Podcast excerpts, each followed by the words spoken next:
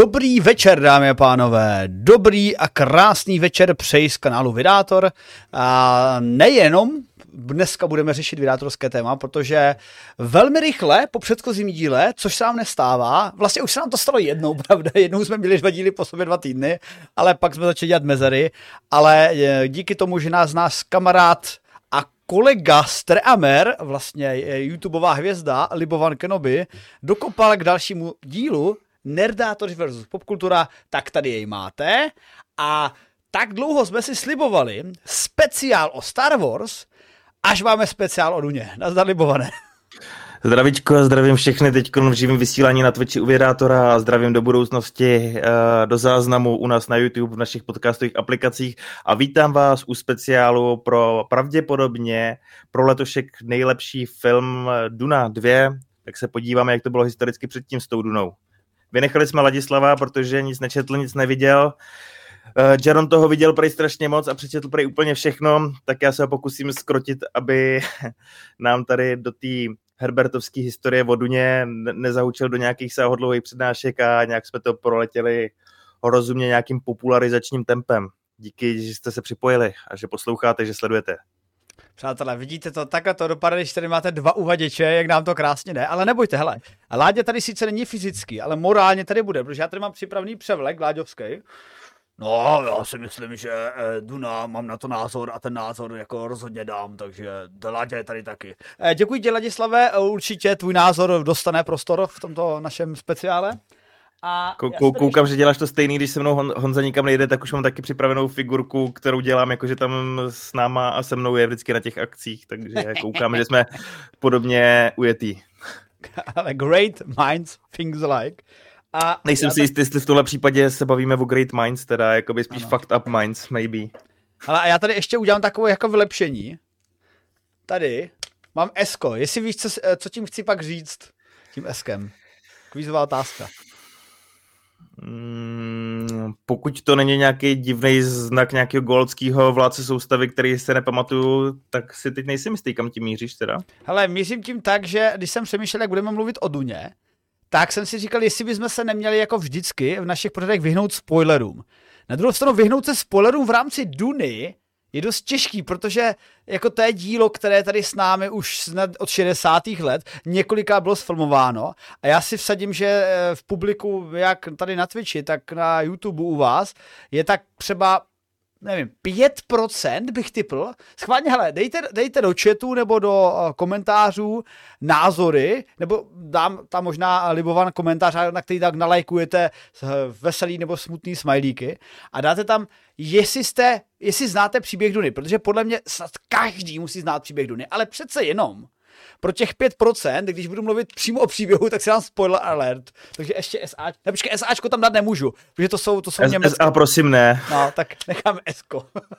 Ale hele, jakoby pojďme se do toho vlastně ponořit a říct si trošku poctivě, že pokud se bavíme o díle, eh, které v knižní podobě vzniklo v roce 1965, prošlo jednou adaptací filmovou vlastně někdy v 80. letech, nějakou seriálovou televizní v roce nějakých 2000 plus minus a teď už jsme měli možnost vidět minimálně půlku příběhu z adaptovaného v nových filmech, tak odvolávat se tady na spoilery mně připadá pase jako z kalhoty do zvonu teda. To je, ha, dobře, má, máš dobrou poznámku, klidně mi tady do Twitchi napište, jestli fakt je někdo, kdo nezná příběh Duny, ale pojďme, hele, pojďme na ten začátek.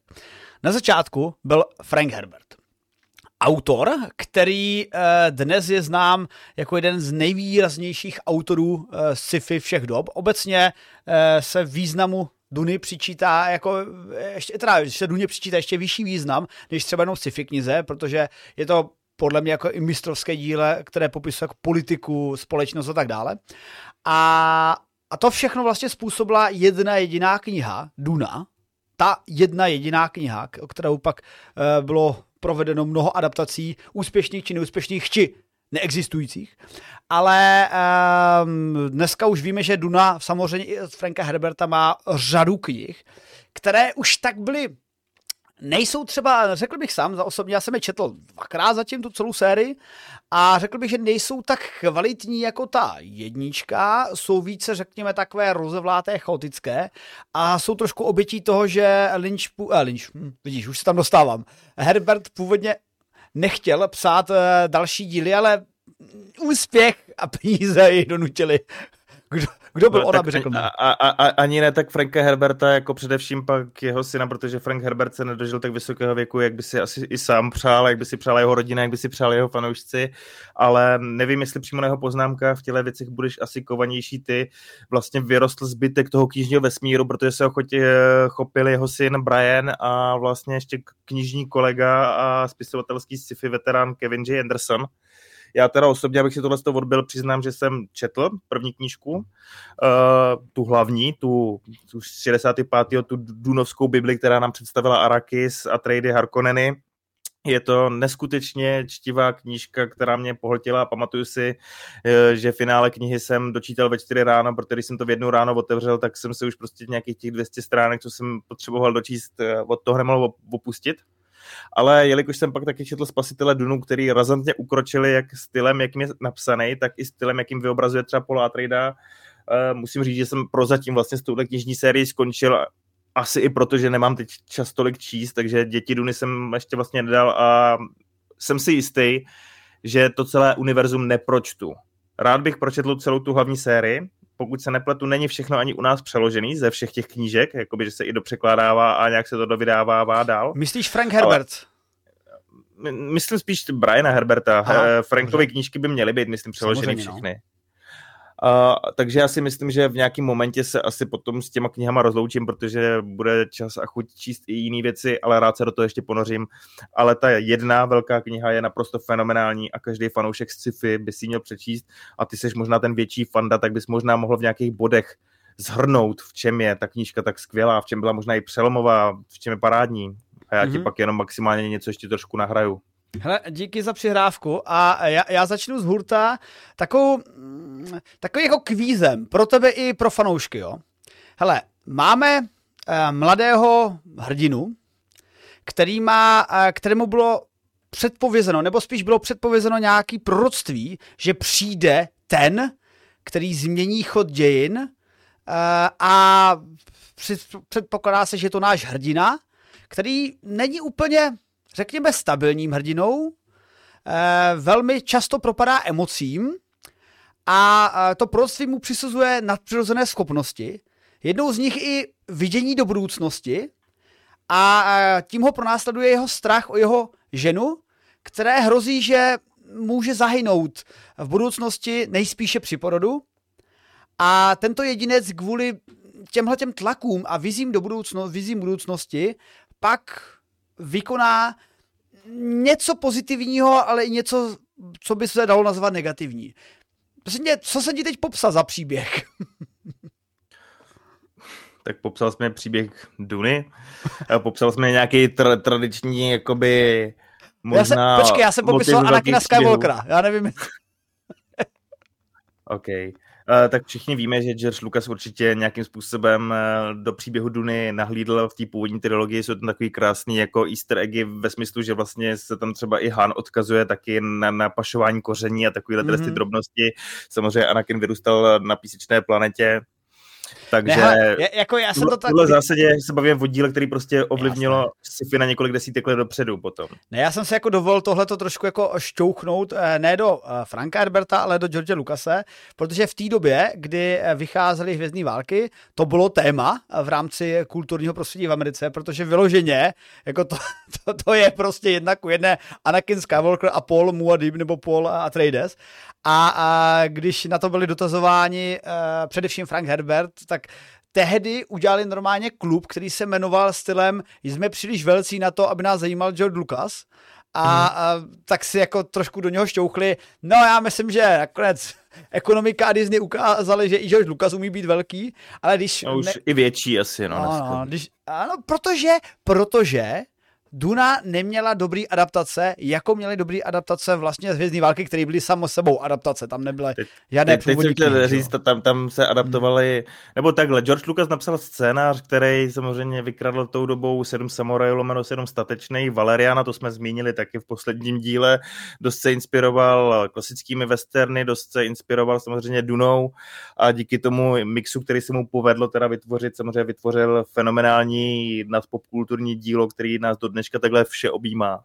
Tak, Ale na začátku byla Duna, nebo na jeden začátku, z střípků byla za, Duna. Na začátku byla Duna a když to eh, velmi lehce schrneme, tak tady máme v podstatě politický sci-fi thriller, akci a fantasy knihu, ve které, jak už jsem naznačil, nějaký vyvolený e, má změnit chod dějin, aby se do těch dějin dostáváme v určitém bodu, e, dokonce tam je i letopočet na začátku knihy i filmu, něco jako 10 tisíc něco, nebudu plácat co přesně.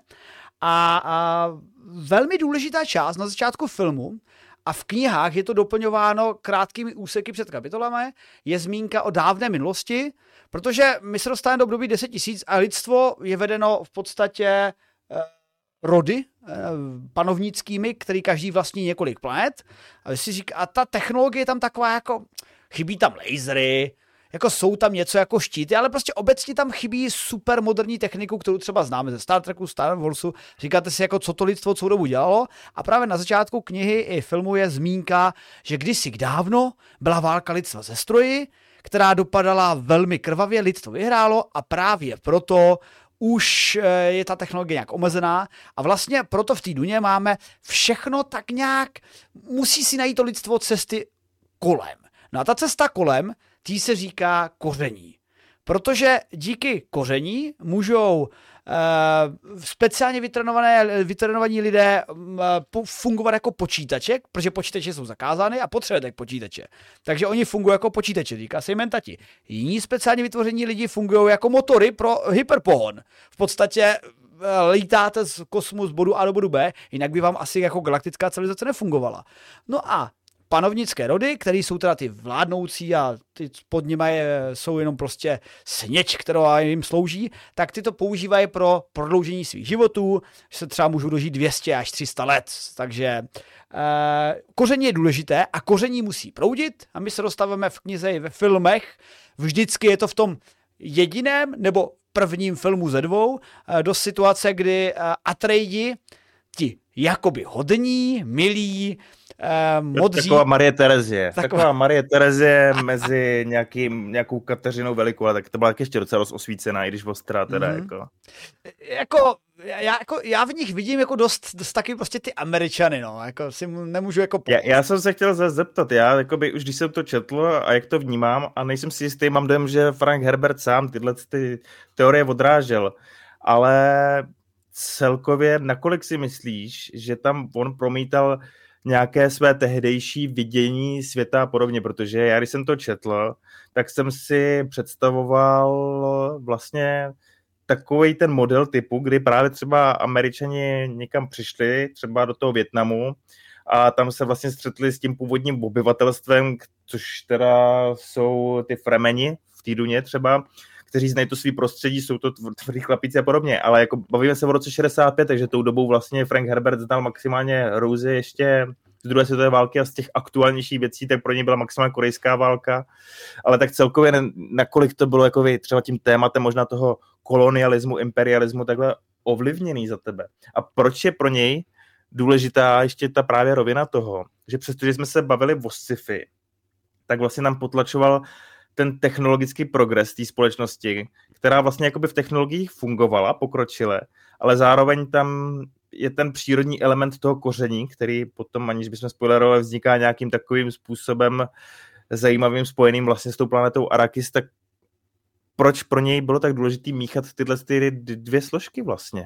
Takový vlastně ten imperiální styl toho panování těch různých hrabat a knížat, že se tam nebavíme o tom, že by tam existovala v té budoucnosti demokratická společnost, je tam vlastně autokracie několika nějakých vládnoucích rodů, který doopravdy, jak ty říkáš, se prostě chovali k ostatním lidem jako v lepším případě sloužícím, v horším případě spíš jako k otrokům. A je tam tenhle ten feudální planetový systém založený teda na jedný magický mocný látce, která pohájí celou tu společnost a vlastně ta společnost dobrovolně potlačuje svůj technologický pokrok. Oni se tam odkazovali, že tam byla nějaká válka, kdy vlastně ty počítače tím, že předčili lidi, tak vlastně neblaze ovlivnili ten vývoj lidstva, takže tam bylo nějaké ideologické rozhodnutí potlačit tu výpočetní sílu té techniky. Ale jenom tímhle tématem bych možná ještě ty knížky uzavřel a můžeme to pak vlastně už rozebírat i jakoby kontextu těch filmů, těch adaptací, mm-hmm. ale tohle mě ještě by zajímalo. Korvědátor, abych se, když se můžu zeptat, že jo. No jasně, hele, tak tady uh, vzhledem tomu, že Duna byla poprvé rozepsána v roce 1959 a teda vyšla v 60. tak to máš období, kdy uh, studená válka byla na vrcholu a, a také současně uh, bylo v Americe hnutí hippies, které požívalo neúplně povolené látky. A jestli ty si uvědomíš, tak v té Duně, v té Duně jednice je tam samozřejmě prezentováno, že ta Duna rozšířuje obzory. A sice my máme to technické využití Duny. Prodloužení života, hyperprostorové skoky a výpočetní jednotky lidí, ale e, v tom příběhu máme toho hlavního hrdinu, který, který mu se vlastně to proroctví podaří naplnit díky tomu, že ta Duna mu prostě roz, v podstatě jako ve Star Wars přinese schopnosti síly a vize do budoucna. A on je furt světej. Třeba v Duně samotný to je ještě jemný, ale já když jsem četl Děti Duny, eh, pardon, ne Děti, Spasitele Duny a pak Děti Duny, tak eh, když jsem Spasitele četl v nějakých mých jako asi 19 letech, tak to už bylo na mě jako kdybych četl jenom uh, deník svetovalýho hypísáka. Prostě on byl furt světej a furt měl nějaký vize. Takže jako tohle se tam hodně projevovalo, ale není tajemstvím, že uh, to zasazení toho příběhu, no samozřejmě mohlo dát v podstatě kamkoliv.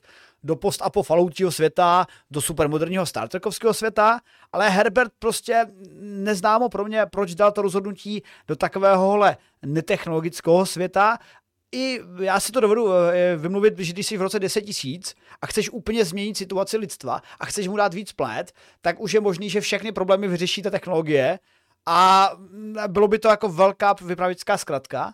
A naopak on v roce 60 byl zaměstnán článkem o oregonských dunách, protože on ve skutečnosti se věnoval soupisu toho, jak zastavit rozšiřování dun v Oregonu. To byl, to byl jeho odborný zájem a takže si udělal na to rešerši, stejně jako když vydátorovi tady děláme nějaký články, tak si udělal jako rešerši dost výraznou, napsal ten článek a strašně ho to téma toho písečného prostředí začalo zajímat nebyl v Africe ne, nebo v Arábii, takže jako to, to, takový ty fremeni, to se mu tam ještě nezjevovalo, ale jako vyloženě to dunové prostředí ho prostě zaujalo, tak se mu to prostě tak propojilo, protože začínal psát nějaký krátký povídky a všechno, ale využil ten obrovský, tu obrovskou rešerši, co měl na oregonské duny a spojil to v planetu Duna, plus, jak říkám, hypisácké období, tak co kdyby to všechno místo technologie řešilo koření, které otevírá mysl a tak moc, že dokonce přináší nadpozemské schopnosti. No tak to byla Duna a, a když nebudeme úplně spojovat, tak prostě ta Duna nějak dopadne.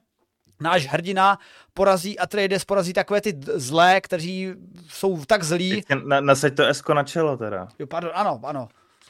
Ne, porazí... ne, že by to třeba lid, lidem v podcastových apkách pomohlo, ale... Ano, ano. Takže přátelé, v podcastových apkách Jeron si dává na čelo Esko jako spoiler alert a, a ten hodný jakoby zvítězí, a, ale stane se taková zajímavá věc. On zvítězí stylem, že vezme armádu těch hodných domorodců a zmasakruje úplně celou galaxii a my se ve dvou knihách následujících si čteme, jak vlastně umírají miliardy lidí po celé galaxii a začínáte pochybovat, a pozor, už sundává i on, a začínáte pochybovat, že vlastně čtete příběh pozitivního hrdiny, protože to vlastně není úplně tak pozitivní. Mimochodem se tomu taky říkalo svatý džihad a mm, to slovo nyní je chápano trošku nějak jinak. No a sundávám, sundávám esko a, a poté, a po tomhle příběhu následují, následuje několik Herbertových knih, ve kterých vystupuje jeho syn, což jako kdybych to někde slyšel. Zdravím Lukášská Volkra. Jeho syn, který to uh, posune dál, jako by ten jeho, tu jeho vizi, tu jeho proroctví. A nakonec je pak dalších několik pět, šest knih a poté bohužel Frank Herbert umírá těsně před vyvrcholením jeho knih, kde mm, mimochodem je tam trošku cheesy věc, to, to, trošku to znám i z Marvelu a třeba z Heroes, že on eh, pravidelně vrací mrtvé hrdiny. Jakože prostě umře mu v knize hrdina, o dvě knihy později ho vrátí. A vysvětlil to tím, že tam má terasu Tlilaxanu, která umí klonovat všechny, takže vlastně nikdo, kdo je mrtvej, nemůže být mrtvej. A Frank Herbert umírá před údajně poslední... A jeho nikdo ne, nenaklonoval, předpokládám, ani no, v realitě, ne, ono to je... V realitě ne, ne. No, to je škoda, to je jenom v knížkách a, a ve filmech. No, no a, hmm. a stalo se, že jeho syn Brian Herbert dlouze uvažoval, prostě samozřejmě Herbert stejně jako asi mladý Tolkien prostě žil v tom prostředí a říkal si, sakra, to by bylo ale úžasné, kdyby to bylo dopsaný, ale v té době si Herbert ještě nevěřil, že by byl schopný autor, takže se spolu s Andersnem a, a napsali ne teda pokračování, a napsali ty prekvely. A tady už se dostáváme k dobodu, že prostě na prekvely lidí strašně, řekl bych 60-70% na ně brutálně nadává, že je to odpad. Já jsem na straně, že jsou prekvely, které jsou těsně před Dunou, vyloženě předehra k Duně. Atreidové, Harkonneni a Korinové. Jsou tři knihy, které jsou za mě výborně napsané, protože psal především Anderson. Ale pak, se, pak jsou... Já před... chci jenom říct divákům, posluchačům, že Jeronovi se líbil i spin-off Zaklínače, takže já nevím, nakolik je jeho vkus relevantní. Byla uh, ten origin. Říká to člověk, co má rád Gran Turismo, ale popojedeme dál. Gran Turismo je i objektivně bráno jako velice dobrý film zatím pořád tak, tak. No ale, uh, pod, ale já, já teda sám nevím, jak se jako celý, tak nějaká celá komunita čtenářů dívá na tyhle ty předehry těsně před Dunou, ale ty mají v sobě dost, dost étos, Duny samotný. Jako vyloženě jsem měl pocit, jako kdyby skoro četl Herberta, jenom roztahanýho na seriál. Ale pak máte ten služebnický džihad, kde, který celý ten příběh těch tří knih je vlastně postavený na tom, co my vidíme v úvodní duně v těch uh, 20 sekundách, a lidi bojovali ze stroji. No tak se díváme, jak lidi bojovali ze strony. Mně se to líbilo, Dokonce e, z toho používám i několik věcí na přednášky, ale tam už uznávám, že tam lehce klesá kvalita e, toho pisatelství. Nevím, jestli třeba Brian Herbert už jako přebíral ty otěže od Andersna. A no a pokud by to asi skončilo tímhle, tak by nikdo nic neřekl a možná by to lidi vzali na milost, ale teď už se říká, že Brian Herbert dost dojí tu značku a vloženě vznikají knihy, které se vejdou eh, mezi druhý a třetí den uh, Muadíba. a prostě, jakože už jsou fakt knihy o všem úplně. On to tam nadspal, takže jestli uh, ty libované plánuješ číst kompletní sérii, tak jako t- postavit tu časovou osu bude umění. Mimochodem já už si ji stavím, protože já si to chci přečíst celý, abych si jako doplnil úplně jako lore, ale jako bude to výzva, no. Já se určitě prokoušu ještě k těm eh, hlavním románům časem, až se tady zbavím svých jiných restů a uvidím. Já jakoby v tomhle mám tam i jiný resty, ještě jsem nedočetl Hyperion, který je na rozdíl od Duny celkem aspoň ohraničený. Tam jsem vlastně přečetl první tři knížky, zbývají mi ještě ty, ty dvě druhý, ten vzestup Endymionu. Takže je co číst, je furt i na co koukat. A my teď samozřejmě vyhlížíme druhý pokračování Duny Denise Vilnéva, ale jak rostla popularita knížky ve světě, asi i mezi těmi hippíky, kteří byli nadšený, že zatímco šířejí světovou osvětu skrze rozšířené vědomí, skrze halucinace z lisohlávek a skrze vyčilování díky marihuaně, tak knížka o tom, jak se mění celá společnost díky jiné vědomí rozšiřující eh, droze, samozřejmě rostla na popularitě a proto si jako všech slavných knížek všimli v Hollywoodu, a než se dostal vlastně David Lynch k adaptaci, tak tam bylo takové produkční tvůrčí intermezzo, kdy se vlastně snažil adaptovat Dunu velký umělec, ilustrátor, výtvarník, komiksový genius, tvůrce třeba velké komiksové space opery Kasta Metabaronu, Aleksandr Chodorovský, který plánoval 14-hodinovou verzi se Salvadorem Dalím, Mikem Jaggerem, Orsonem Wellesem a jsou legendy ohledně toho, co všechno jakoby vzniklo, jaká byla příprava kulis, kde se mělo natáčet, zahučilo tam strašných peněz, spousta producentů tam utopila velký prachy, nikdy to nevzniklo a je z toho jenom film, který vlastně dneska odkazuje a převypráví ten příběh o tom, co se tehdy tedy dělo, takže můžeme akorát skrze ten film zjistit, co všechno Aleksandr Chodorovský plánoval. Máš představu, o, o co šlo? Hele, a ona je ještě ironie, že když se dívám na ČSFD, a my budeme mluvit samozřejmě o té Vilnévově Duně, která má na ČSFD k dnešku, jažeš, pustila se muzika, a k dnešku 82%. A budeme mluvit hodně o Lynčově Duně, která má 68%. A mimochodem Judorovského Duna, jenom ten dokument, má nejvíc. Takže Judrovského Duna, která nevznikla, má nejvíc bodů na ČSFD, protože nevznikla. A já si myslím, že za mě, ať jsem obrovský milovník Duny celého univerza a fanda všech filmů, které vznikly, já fakt vyloženě eh, mám ve svém srdci svým způsobem jak Lynchovu, tak já rád říkám táborského Dunu, ale prostě barandovskou Dunu od sci-fi, tak se mi líbí i ta nová. Ta a Jodorovského Duna mám podezření, že to by byl totální nepochopený brak, který by byl na úrovni, ne, brak je silný slovo, ale bylo by to umělecké dílo, které by bylo na úrovni mm, mazací hlavy nebo něčeho podobného, protože, hele, doporučuji, dejte si ten dokument Dorovského Duna, eh, na různých kanálech je k nalezení tento, tento dokument a zjistíte, že tento umělec je fakt jako nezastavitelný a eh, te, ten celý proces nevzniku té Duny je podle mě ještě o level úplně šílenější, než dokument o nevzniku uh, uh, Žiž. Sancho... Ztracen v La Mancha. Ano, ztracen v La Mancha, protože ztracen v La Mancha... Což tak... ale nakonec Gilliam, Gilliam si to nakonec splnil. Já jsem do dneška vlastně ten film s driverem neviděl, viděl jsem pouze scénář tehdy, když to vypadalo, že to ještě nenatočí. Dokument o nevzniku toho Gilliamova filmu je super. Nevím, jestli se nakonec ta jeho vysněná uh, adaptace tohohle jeho scénáře vysněného povedla, ale je to dobrý příměr. Tak, tak. No a jde o to, že eh, když to velmi rychle skneme, protože o tom by se dalo mluvit hodiny, tak už to, co si řekl, zní absurdně. Ještě v té době, v roce prostě v 60.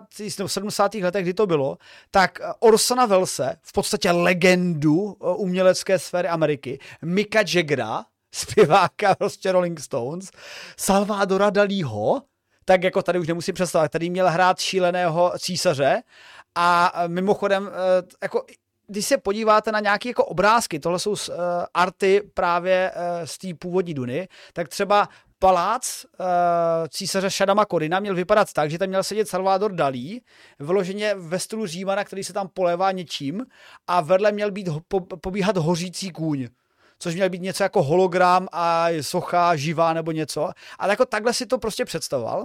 A aby tohle celé vzniklo a zaplatil tyhle ty neuvěřitelné osobnosti, tak se mu povedlo zehnat velký balík peněz, ale Orson Welles třeba odmítl do toho jít, že tehdy byl teda velmi, velmi obézní už a jako na konci své kariéry a řekl, že hele, já do toho půjdu jedině, když eh, mi domluvíte tohle myšelinského kuchaře a bude mi vařit. A, a Jodorovský řekl, není problém. Domluvil myšelinského kuchaře, který mu vařil uh, na place. Dobře, Mick Jagger do toho tak jako moc nechtěl, protože měl uh, prostě koncertní turné a oni řekli, hele, my to natočíme za dva měsíce, všechny vás dám na jedno místo a budeme intenzivně točit. A to se stalo. Objednali si pala, uh, taky jako zámek někde, myslím, ve Francii. Nebo... Je, je, jenom intermezzo, Jagger měl hrát podobně jako v tradici Lynchovské Duny Fate Routu. Samozřejmě. Samozřejmě, takže hudebník. Je škoda, že to, tohle vlastně nenaplnil i Denis Villeneuve, který to vzal aspoň v okliku, že obsadil talentovaného Ostina Butlera, který aspoň si zahrál Elvise, ale to už je bohužel oslým můstkem, jako, ale... Jo, to je dobrá taky poznámka. A obecně, když, teda, když dokončíme ty slavné postavy, tak vlastně uh, Mick Jagger, uh, uh, Salvador Dalí, no to jsou ty prostě, uh, uh, to jsou Orson Welles, to jsou ty nejznámější, ale už trošku absurdně, hlavní postavu Paula Moadiba měl hrát jeho syn, mladý Jodorovsky. Což prostě najednou, takový to, hele, já mám nápad, eh, budeme hrát v, reprezentaci, eh, bude prostě chytat, nevím, eh, v mrázek, v obraně bude ty vole někdo a v útoku bude prostě já a ty. Jako, tak, takhle mi to působilo, jako dost egoistický rozhodnutí a Jodorovský mě znám, že je obrovský egoista. A celý, celý ten design Duny měl dělat jistý pan H.R. Giger a Mebius. A Takže buď, buďme rádi, protože to aspoň vzešlo něco, protože mm. samozřejmě Geiger, jestli si to tak čte, samozřejmě Giger. spousty svých zkušeností, Giger, to je tež švýcarská výslovnost, švýcarská. Tak, tak. Uh, Giger samozřejmě si z těch konceptů vzal to nejlepší a představil nám aspoň potom něco z té práce ve Vetřelci. Takže jako nic, ne všechno, co vzniklo během těle, těch předprodukčních příprav, které nevyústily v produkci skutečného filmu, tak jako aspoň byly mhm. přenositelný někam dál, aspoň něco. A Mebius si nejsem jistý, kde co využil pro kontext je to další, především slavný uh, komiksový evropský umělec, který uh, kreslil i třeba pro Marvel věci. Mám tady Silver Surfera zrovna od něj, krásné věci, taky kreslil krásné velkoformátové. Takže jako za to kolem a kolem té tvůrčí kreativní energie bylo na place Chodorovského Duny jako neskutečné množství, ale asi to byla ta egománie, co to zabila, protože jakoby žádný racionální producent by nemohl pustit do světa 14-hodinový film. Ono s tímhle s tím pak zápolila i Lynchova Duna a ve finále ovlivnilo to i produkci té Vilnévovy Duny, když jsme přesouvat dále. To, to hmm. prostě tak je daný. No, hele, tak ale, ale uděláme, tak, no. uděláme teda forward krok, protože uh, s tím je opravdu úzce spojená Duna z roku 1984, Lynchova Duna, která uh, si jednak vzala několik konceptů z té Jodorovského Duny, ale rámcově je posunula spíš do mainstreamu. Na druhou stranu do mainstreamu a dáš za režii Davida Lynche. Ale pokud jste Což fakt... taky není úplně ordinární tvůrce, to si řekněme, že je pořád blíž rozhodně Chodorovskému než Denisi Vilnévovi, který třeba Denis je za mě fenomenální režisér, který umí si dát dokupy výborný tvůrčí tým, který dokáže naplňovat jeho audiovizuální představy. A určitě se vymyká trošku klasickému mainstreamu, ale David Lynch je taky úplně takhle mimo někde main, mainstream. Uh, David Lynch umí určitě zajímavý trošku filmy přízemní, třeba Sloní muž, ale samozřejmě je asi nejvíc zpětej se seriálovým především Mindfuckem, i přestože to teda taky vzniklo jako film Twin Peaks a má i daleko asi trošku ještě experimentálnější díla, takže bavit se i u něj o něčem ordinárním asi nejde úplně teda jako je to pravda, ale uh, když si to vezmeš, tak ta Duna není úplně prostě typická bum bum, exploze, exploze, uh, unesená princezna příběh uh, sci-fi, ale je fakt jako by víc taková ta mystická, uh, hodně politická, protože my tam fakt jako vidíme uh, pletichy uh, těch jednotlivých rodů, vládců těch jednotlivých soustav, Atreidů, Harkonnenů, ob, uh, slyšíme tam i o dalších rodech, uh, jako Ixu, Tlailaxanů, samozřejmě vládnoucím rodu Korino a je tam i hláška plány v plánech v plánu, takže o tom to je a, a jakoby chápu, že to celý spíš má působit jako politický thriller na pozadí nějakého kosmického příběhu. A vzhledem tomu, eh, jakou, jaký étos tam dodal ten Jodorovský, i když to nevzniklo, tak to, že to dali Lynchovi je pochopitelný, protože už v té době byl opravdu slavným režisérem a přijde mi jako někdo, kdo by byl schopný nějakým způsobem přenést tuhle tu uměleckou atmosféru Jodorovského, akorát, řekněme, v ucelenější vizi, normálnější vizi, která nemá 14 hodin, na plátna kin. A to se nějakým způsobem povedlo. V roce 1984 teda vyšel v té době jako absolutně produkční velkofilm, ve kterém vidíme Kala McLachlana, což v podstatě je, nevím, dnešní Brad Pitt nebo Timothy Chalamet, jo. Prostě tehdy, tehdy v podstatě byl hlavní hvězda, ale přece ještě charakterní herec, který uh, pro Davida Lynche hrál v mnoha projektech, včetně městečko Twin Peaks. A když se podíváme dál, tak tady vidíme třeba Patrika Stewarta, který hrál v podstatě vedlejší roli a toho máme jako zasazenýho rozhodně na velké, na velké role a pak Max von Sydow... A... Gerny nebyl Stewart, pamatuju si to dobře. Gorny Halek, ano, ano.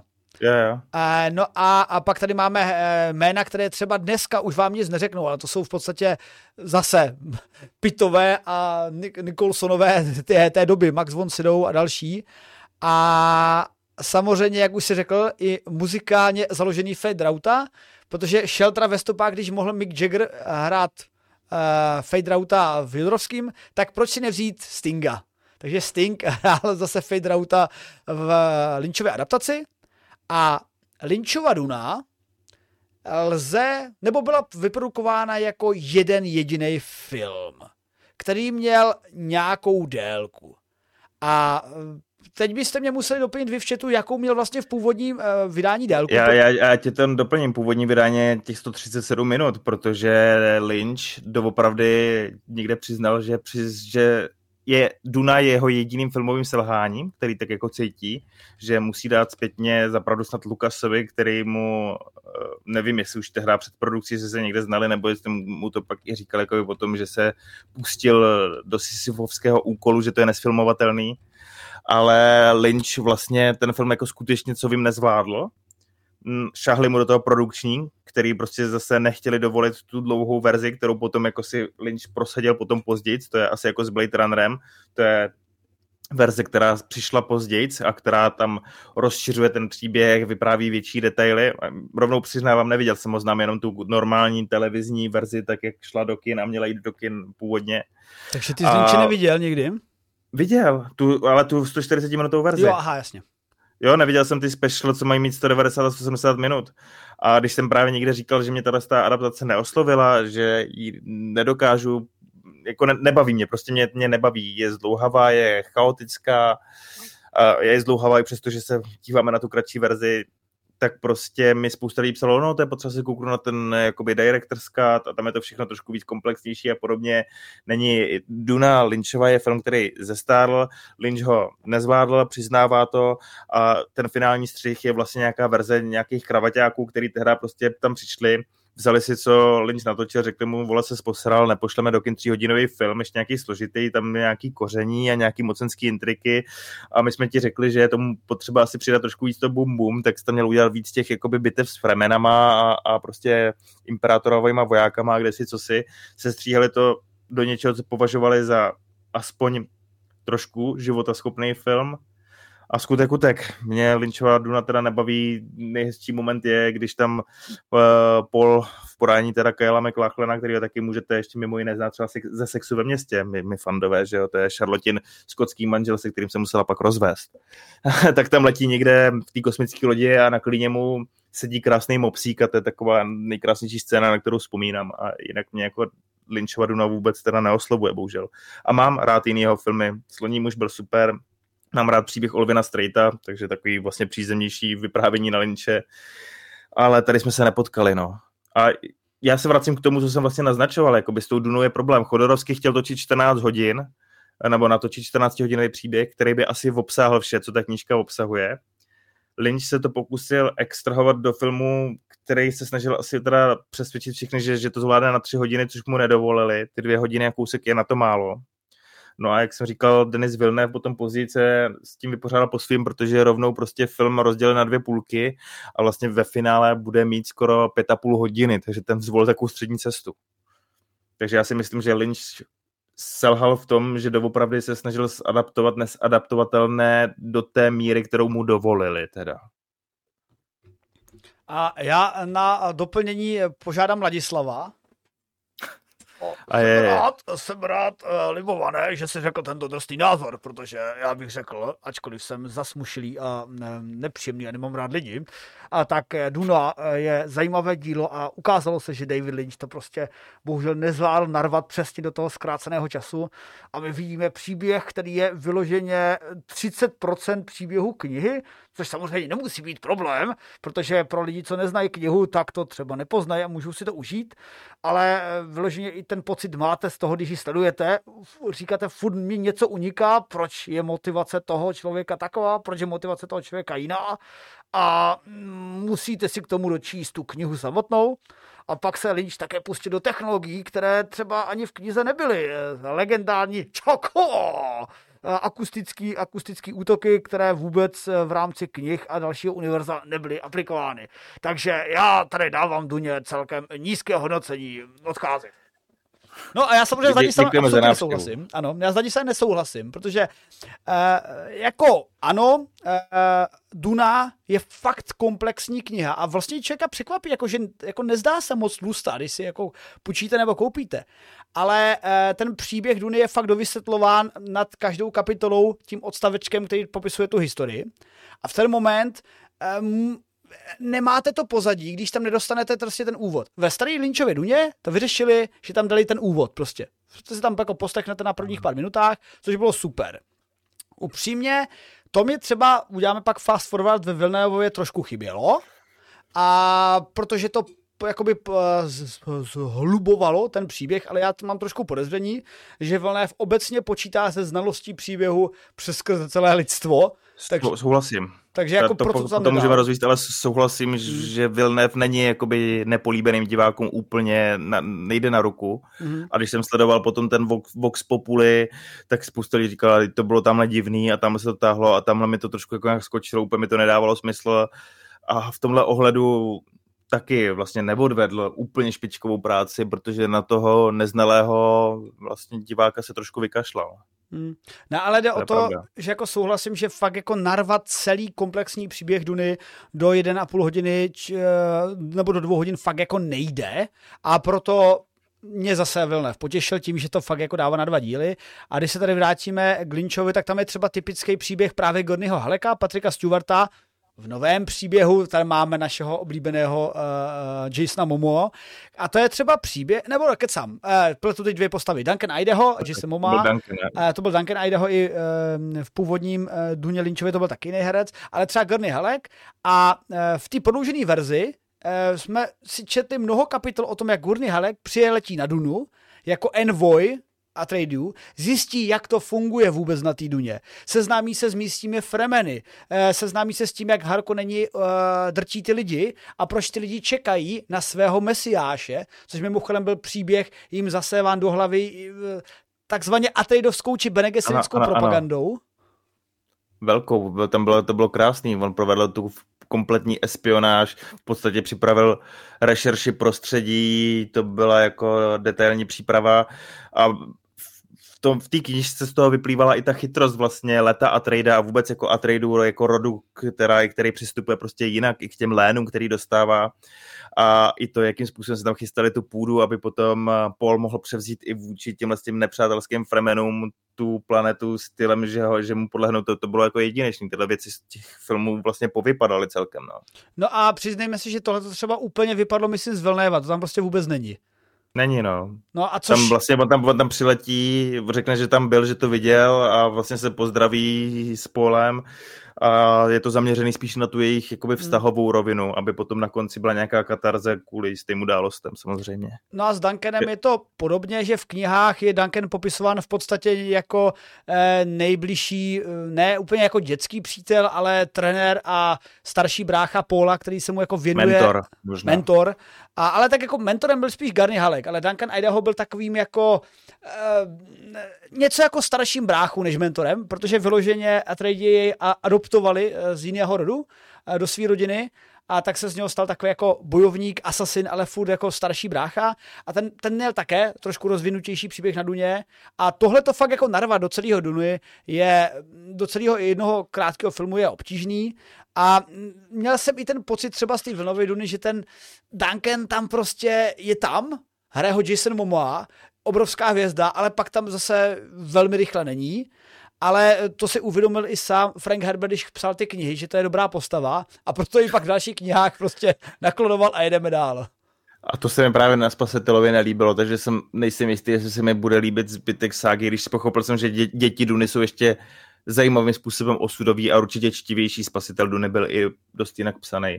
Ale Spahle... když bychom zůstali ještě u té Lynchovy Duny, mm-hmm. tak jakoby za to kolem a kolem film skončil jako propadák. Ano, Nepotěšil pohodě. asi nějak ani ve větší míře fanoušky a rozhodně nenalákal tolik platících diváků a byly tam prostě problémy. Teď jsem tady ještě v rychlosti četl, že doopravdy prostě Lynče to donutili jako samozřejmě pod nějakou pohruškou právní si, kde si co si prostě sestříhat, vyházeli z toho teď tu vlastně úplně poprvé tu li, linii politického sňatku Pola a princezny Irulán, takže ji vlastně úplně upozadili jako postavu a tyhle ty věci. Takže skutečně teď tady spíše někdo v tom komentáři, na co se vznikly dějové mezery, který potom jakoby násilně vlastně zaplňovali pomocí těch voice-overů. To je to, co jsem někde četl, že ta prodloužená verze zase nemá ty voice-overy, takže je vlastně i jinak vyprávěná, je to úplně jiný film ale tak jako tak nevznikly žádný pokračování. Film jako takový prostě nebyl přijatý, nestala se z ní žádná televizní klasika. Až teď zpětně z toho je možná za mě spíš asi trošku fetiš, kdy někdo, kdo to řekněme ze svojí láskou ke kinematografii myslí upřímně a chce proskoumat třeba dílo Davida Lynche, tak se k tomu dostane a může si udělat nějaký názor. Ne? Já jsem, to jako, já jsem teď přemýšlel, jak, jak v podstatě zhodnotíš tento typ fetiše, protože jako to, to znělo, jak bych řekl, jenom lidé, kteří chtějí mít utrpení, si pak užívají Lynchov Dunu. Já se teda přiznám, že mezi ně částečně patřím, ale spíš proto eh, to, co vzpomenoval, že jsem fanda Lynchovy tvorby, užil jsem si i ne i do komplet, nejsem hardcore fanda městečka Twin Peaks, ale tu estetiku mám rád a cítím, jak se i promítá do té Duny a vlastně v tom i cítím toho trochu toho Jodorovského, A i když e, tam vidím ty nedodělky obrovský, knižní a i výmysly, tak jsem si to přece e, svým způsobem užil, jako nedal bych tomu absolutní hodnocení a, a vím, že jsem velmi silně ovlivněn, ale zatímco Laďa třeba říká, že Duna je tak 2 z 10, tak pro mě třeba Lynchova Duna je e, něco jako 8 z 10 nebo 7 z 10, protože jsem si to relativně užil.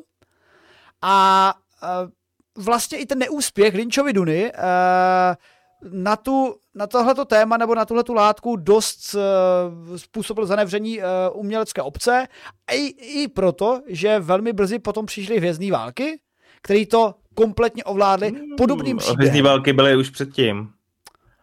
Eh, Duna, jako by Lynchovská, šla do světa v době, kdy už bylo venku. Jo, díky za opravu, i, díky za opravu, jasně. I na, návrat Jedi, takže tam Aha, jo, dobře. Teda... právě svět byl ovlivněný tímhle s tím popcornovým sci-fi, který hmm. odsejpá a zároveň není vůbec hloupý a vůbec nestárne, jako Star Wars se shodneme asi my, my dva, že minimálně původní trilogie je jako poměrně do, dobrý masterpiece jako na, napříč všema třema dílama. A, a právě do tohohle prostředí vrhnuli producenti v čele s Lynchem a prostě studio, který si to nakonec vydupalo a tuhle tu Lynchovskou eh, zadumanou, rádoby chytrou a rádoby přepolitizovanou prostě sci-fi a to prostě asi u tehdy saturovaného publika nemohlo ani uspět.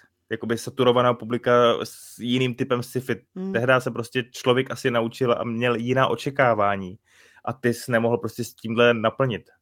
To byl vlastně nesmysl, jako by musel vzniknout film tak neoddiskutovatelných kvalit, že bychom se my tady po nějakých uh, 40 letech ne, neměli hádat o kvalitách filmu, ale pokud se na to neschodneme, a za mě to je třeba 5 z 10, nejsem asi Ladislavovský přísný, ale 4 až 5 z 10 to je prostě taky podle mě, tak prostě takový film neměl tehdy šanci uspět. Mm-hmm.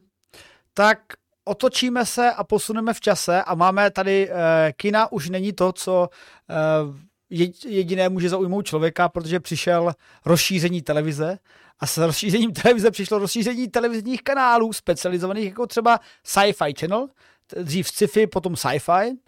A um, to mělo na své... Dneska se to taky zmenuje ještě jinak podle mě zase. Mm-hmm. Zase, to, zase to měnili možná. No a um, tenhle ten kanál potom ještě dřív před HBO, které, které se jejich fantasy díla, typu Game of Thrones a potom další díla, která se tím inspirovala u dalších televizí, je hodně inspirovala, tak sci-fi mělo, řekněme, nízkorozpočtovější seriály, několik typů a když, řek, když řeknu jako dobře pozitivně, tak z hlediska adaptací sci-fi channelu je adaptace Duny považován za nejlepší adaptaci vůbec sci-fi channelu. Ale bohužel to není hodnočítko obecné kvality. Protože přiznejme si, že minisérie Duna která má tři díly, eh, které jsou 90 minutový a dohromady mají 4 hodiny 36 minut. A poté na ní navázali s uh, minisérie, která se jmenuje sice Děti Duny, ale reálně obsahuje jak Spasitele Duny, tak Děti Duny a je doposud jedinou adaptací, která zadaptovala ne jednu knihu Dunu, jako zvládl třeba Lynch a jako zvládne Villeneuve, protože my, co se budeme dívat, půjdeme brzy do kina na Dune Part 2, tak je to furt ta jedna kniha Duna, ale tahle ta minisérie, která se říká Barandovská, protože byla točena na Barandově, což samozřejmě znamená, že e, tam potkáme v vedlejších rolích i nějakých zajímavějších rolích e, řadu českých herců, což se českému divákovi tak nějak nejde přes frňák potom, musím se sám pak přiznat s jedním takovým, tak e, je to adaptace, která pojala tři knihy, Dunu, uh, Spasitela a děti Duny a spojali, pozor, velmi podrobně. Sice máte pocit, že když se na to díváte, já tady ukázal na fotkách, že vyloženě se fakt díváte na českou pohádku, to je princezna Zemlina nebo něco, protože fakt všechno je green screen. Co není green screen, je hala o rozměru 30 x 30 metrů, na které je nasypaný písek a za ní je obrázek a vy, vy to prostě vidíte na tom a i ty herecké výkony jak, OK, William Hurt, dobře, to je herec. Alec Newman v té době začínající, ale pak už to tak úplně jako není velkolepé herectví. V podstatě potkáváme mnoho herců známých spíš bečkových filmů. A, ale zase teď se stavím na obhájce tohle díla. Je to sice, řekněme, papundeklovější dílo na úrovni jako když se díváte na doktora Hu nebo Červeného trpaslíka, ale je velmi věrný knize. takže knihy, knižní milovníci si fakt u tohle uh, dílka musí pošmáknout. A já jsem si pošmák, protože tady vidíte dlouhé scény, Garni Halek přilétá na Arakis, navazuje kontakty, setkává se s Lietem Kainsem. Liet Kains uh, mu povídá o svém plánu a o svém prvním kontaktu. A, a Duncan Idaho, vidíme jeho příběh a v podstatě třeba v první z té třídílné miniserie vidíme kompletní příběh jenom z Kaladanu. Takže chápeme uh, pozadí a tradeů, že jsou to v podstatě uh, vodní lidé z takové krásné vodní planety a najednou mají přijít do pouštní planety, na což jako nejsou zvyklí. Taky tomu říkají, že musí poznat pouštní sílu. Takže jako je to velmi podrobný, velmi věrný dílo, které bohužel teda jako uh, nemá, nemělo takový rozpočet a to se na něm hodně projevilo. Je to televizní adaptace, to není asi třeba vyčítat.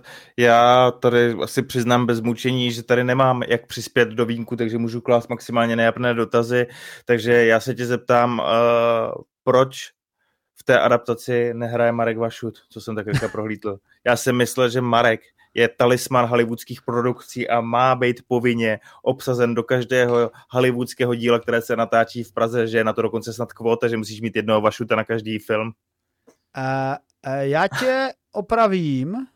Jo, je tam někde, ne? Uh, jestli se nepletu, tak jo, jo, je tady Marek Vašut, uh, děti, děti Planeta Duna, takže ta druhá minisérie, samozřejmě Marek Vašut tam hraje. A mimochodem, eh, dokonce tam hraje dvakrát, jestli se nepletu. Eh, když tak mě opravte, protože já mám pocit, že Marek Vašut, vě, eh, to, to se jako, vím, že se tam nepovedla jedna postava v této miniserii strašně. Ne, to nebyl Marek Vašut, to byl Karel Dobrý, už si vzpomínám, dobrý, už si vzpomínám. Karel Dobrý, uh, uh, zase herec, který ho zase tolik i neznáte z těch filmů, ale v americké produkci byl hodně často, tak uh, on v podstatě měl dvojroli, že v jedničce nebo v té první troj minisérie hrál Lieta Kaince, toho planetologa, takže velmi důležitou postavu a v Dětech Duny hrál jednoho z důležitých fremenů, takže druhou důležitou postavu. A, a, a vám to vůbec jako nedává smysl, protože vy vyloženě vidíte stejného herce, tak si říkáte, že je to planetolog. A ne, to není planetolog. Teď to není planetolog, teď je to Fremen. Což zní divně, ale bohužel prostě asi byly nějaký škrty v rámci produkce. Ale Marek Vašuc tam je a hraje eh, pomocníka Sardaukaru, myslím, že jednoho z generálů, takže... Takže, takže zlouna. Takže klasický zlouna zase no, samozřejmě. Nějaký, no. Takže, hele, ha. Eh, byla splněna kvota jednoho vašuta na, na produkci, takže... Jo, já jsem si prolítl to obsazení té první duny, tak jsem měl zavítat i do té druhé. Hele, já jako člověk, který to neviděl a který prozradil teď, že Lynchova duna mu nevoní, a zároveň zbožňuju knížku a zároveň jsem spokojený s tím, co mi kinematograficky doručil Denis Villeneuve. Mám se na tyhle ty adaptace někdy podívat, pokud budu mít možnost? Uh, hele, ty seš Libovan Kenobi, který eh, je, jede v rámci geekovského uh, univerza za kvalitou. Pokud by si hledal kvalitu kinematografickou, tak prostě jedna z deseti. Tady to vyloženě uh, trpí, ale pokud jakoby máš rád to univerzum a třeba se dostaneš potom k čtení těch knih, nebo už si je přečetl, tak vyloženě si užiješ ty děti Duny s tím, že to fakt jako televizní produkce. Mimochodem jsou tam ještě velmi pochválný eh, kritiky na e, nějaké tak jako subdrobnosti filmový, a to třeba, že e, fremenský oči v této díle jsou udělány e, pomocí kontaktních čoček a speciálních filtrů na kamerách, díky kterému září modře. Jsou to v podstatě, je to udělané prostě fyzikálním jevem, nebo optickým jevem, ale třeba v té staré Lynchově duně to bylo CGIčko, které bylo celkem nepovedený a lidi na to nadávali. Takže tady u tohohle je to dost chválený. To je jedna věc. A druhá věc, já dodnes eh, děti Duny a vlastně spíš to druhý dílko, to druhý šestdílný dílko, eh, trojdílný dílko si užíváme i ze hlediska soundtracku. Ten soundtrack je výborný. A jako máš toho ten pocit, který, který ti prostě chyběl v té Lynchově duně a zatím chyběl i ve Vilneva a bude chybět u ve Vilneva, že vlastně uvidíme ten eh, ne endgame, ale aftergame že OK, něco se stane, nebudeme spojovat v druhém díle Vilnévovy Duny nebo uh, na konci knížky, a, a Paul Muad'Dib se stane důležitou roli eh, v celém vesmíru, kterou jsem tady naznačil s Eskem na čele. A my vlastně uvidíme, jak to bude probíhat. A tam v tomhle díle je to fakt pěkně ukázaný a hlavně uh, v, tom, uh, v Dětitech Duny hraje, hraje, hraje, no víš kdo, mladý ten, mladý... James McAvoy. James McAvoy. A za mě hraje celkem dobře, uh, nehraje tak blbě jako Alec Newman, který toho Paula hrál trošku stenule, ale prej ve stunulosti ho jej těžce překonává William Hurt, který který mu přisoudili, že má počet výrazů asi jako uh, ten, Maria, Skála. Uh, Dwayne Johnson. No, ten taky. Ale myslel jsem, nemyslel. myslel jsem film Skála a... a... Je takhle, Nicolas Cage. Ano, Nicolas Cage. Hele, velký off-topic. Chci se vymluvit to, že jsem řekl, že sci-fi se znova rebrandoval, ne rebrandoval. A když jsi zmínil Skálu, já jsem se na ní v sobotu díval a ten film je geniální a fenomenální pořád do dneška. Jo jestli nebudete vědět, co si pustit, nepouštějte si tady adaptace Duny od sci-fi, ale puste si skálu. To ne, je fakt ne, super ne. pořád. Hele, puste, puste si, jako eh, za mě, eh, já abych byl férovej a, a uznal jsem chyby na obou stranách, tak vždycky říkám, Lynchova Duna 8 z 10 a, a tahle ta Duna 8 z 10. Což tomu, dávám to na stejnou úroveň eh, mýho zážitku, protože samozřejmě ten Lynchův má být velkofilm, ale je nevěrný knize, a tohle to je brutálně věrný knize, ale díváte se na televizní produkci. A, Pundekl, jasně, no. no a pro, pro, a pro na, našince, Čecha a Gíka, tady máme vlastně důležitý dva body. Když se jako vložení tady podíváte, tak uh, z člověka znalého pohádek českých, tak tam prostě něco pozná a skutečně pozná Teodora Pištěka a jeho tvorbu uh, kostýmní, protože to byl hlavní kostýmer celé téhleté šestidílné ságy, nebo dvoudílné ságy a s šesti jednotlivými díly. A v některých případech to nebylo zlé, ale v některých případech to bylo absolutně strašné, protože třeba sardaukaři, jestli se mi to podaří najít, to je zlo, které by mělo být vypáleno z dějin hist- filmu.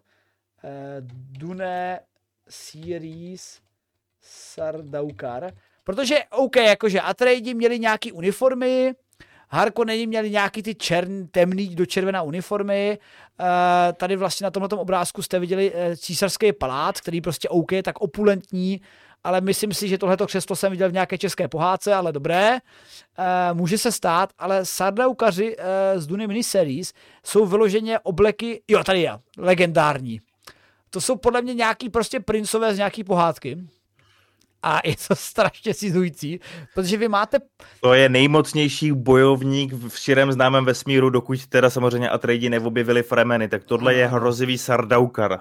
Ano, Ty hrozivý krása. Sardaukar, který má na sobě eh, v podstatě tohle to znám z nějakých jako pohádek českých. No a tohle je jako dost cizující, protože ale možná to i tím, že jsem zvyklý z Lynčovy Duny na Sardaukara ve skafandru v podstatě.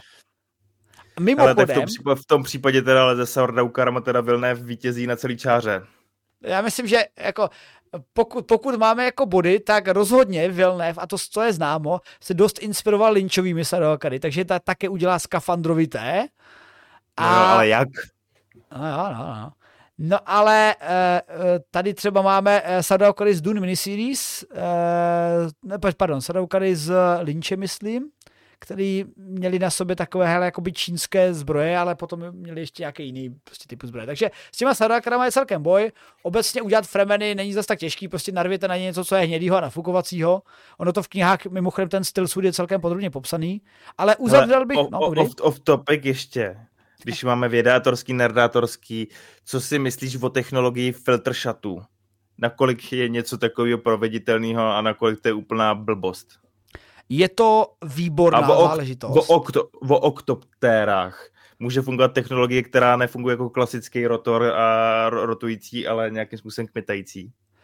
Dobře, tak je otázka číslo jedna, otázka číslo dvě. Filtr šaty. Uh, uh, filtr šaty, naprosto proveditelná technologie a výborná technologie. Prakticky filtr šaty v současnosti uh, je něco, co mají astronauti, ale ne, že by jim to rekuperovalo a mohli by to pak pít, ale tím, že uh, standardně mají plenky, ale mají vodní okruh v rámci svého obleku, který je chladí, a takže to funguje jako v chlazení a ta voda uh, se řekněme rekuperuje ale poté, když jsou na ISS, na té stanici, tak ta samotná ISS má systém rekuperace vody jak z vlhkosti, z moči a z jídla i ze sprchování z těch úzků. V podstatě vezme veškerou vlhkost, kterou přes eh, projede několika filtry a pak z toho zase vychází pitná voda. Takže když spojíme eh, oblek, který používají astronauti a samotnou technologii, co má ISS, tak se dostáváme k filtršitům. Takže ano, proveditelná technologie, akorát jako nenarveš to do jedných šatů, ale zajímavá. Jako to musím uznat. Okay. Or, ornitoptéra Uh, ornitoptéra, já jsem říkal oktoptéra, ornitoptéra. Ornitoptéra. Okay. Uh, tak to je podobně, bych to přirovnal k tomu, co známe z Marsu, kde je uh, vrtulníček Ingenuity, který aby lítal v, nízké, v, v, v malé řídké atmosféře, tak musí rotovat rychleji. A brutálně rychleji. Kdyby uh, Ingenuity zapla svý rotory na zemi, tak se ty rotory rozsrk, rozsekají ty lopatky, protože proti tomu odporu vzduchu to nedají. Aby lítala ornitoptéra, tak by, aby měla ten dost, eh, obrovský stlak, co udrží, prostě, tak by musela fakt kmitat, ale e, při těch daných velikostech, které vidíme ve filmu, to nedává smysl. E, ve starým Lynchově duně, myslím, a poté i ve hrách, a na to bych udělal čestou zmínku, mi trošku mimo scénář, uh, Battle, jak se to jmenovalo, Emperor Battle for Dune, tak tam se to pak řešilo stíhačkama ale obecně jako ta Adnotoptéra uh, nefunguje. Leda, že bychom mě znali takový materiály a takovou technologii, která by opravdu vydržela ty změny síly a aby se nezlomily, protože jinak by došlo k brutální únavě materiálu, v podstatě mnohem lehčí je lítat dopředu a nepotřebuješ jako sebou mrskat. Ale uh, oni v podstatě u uh, Lynche a především u autora Herberta tím podle mě chtěli naznačit takovou tu vodní origin a tradu jakože vášky. To je, jako, to je moje představa, jak to, proč to tam jako rvali, ale jinak to jako nedává moc smysl.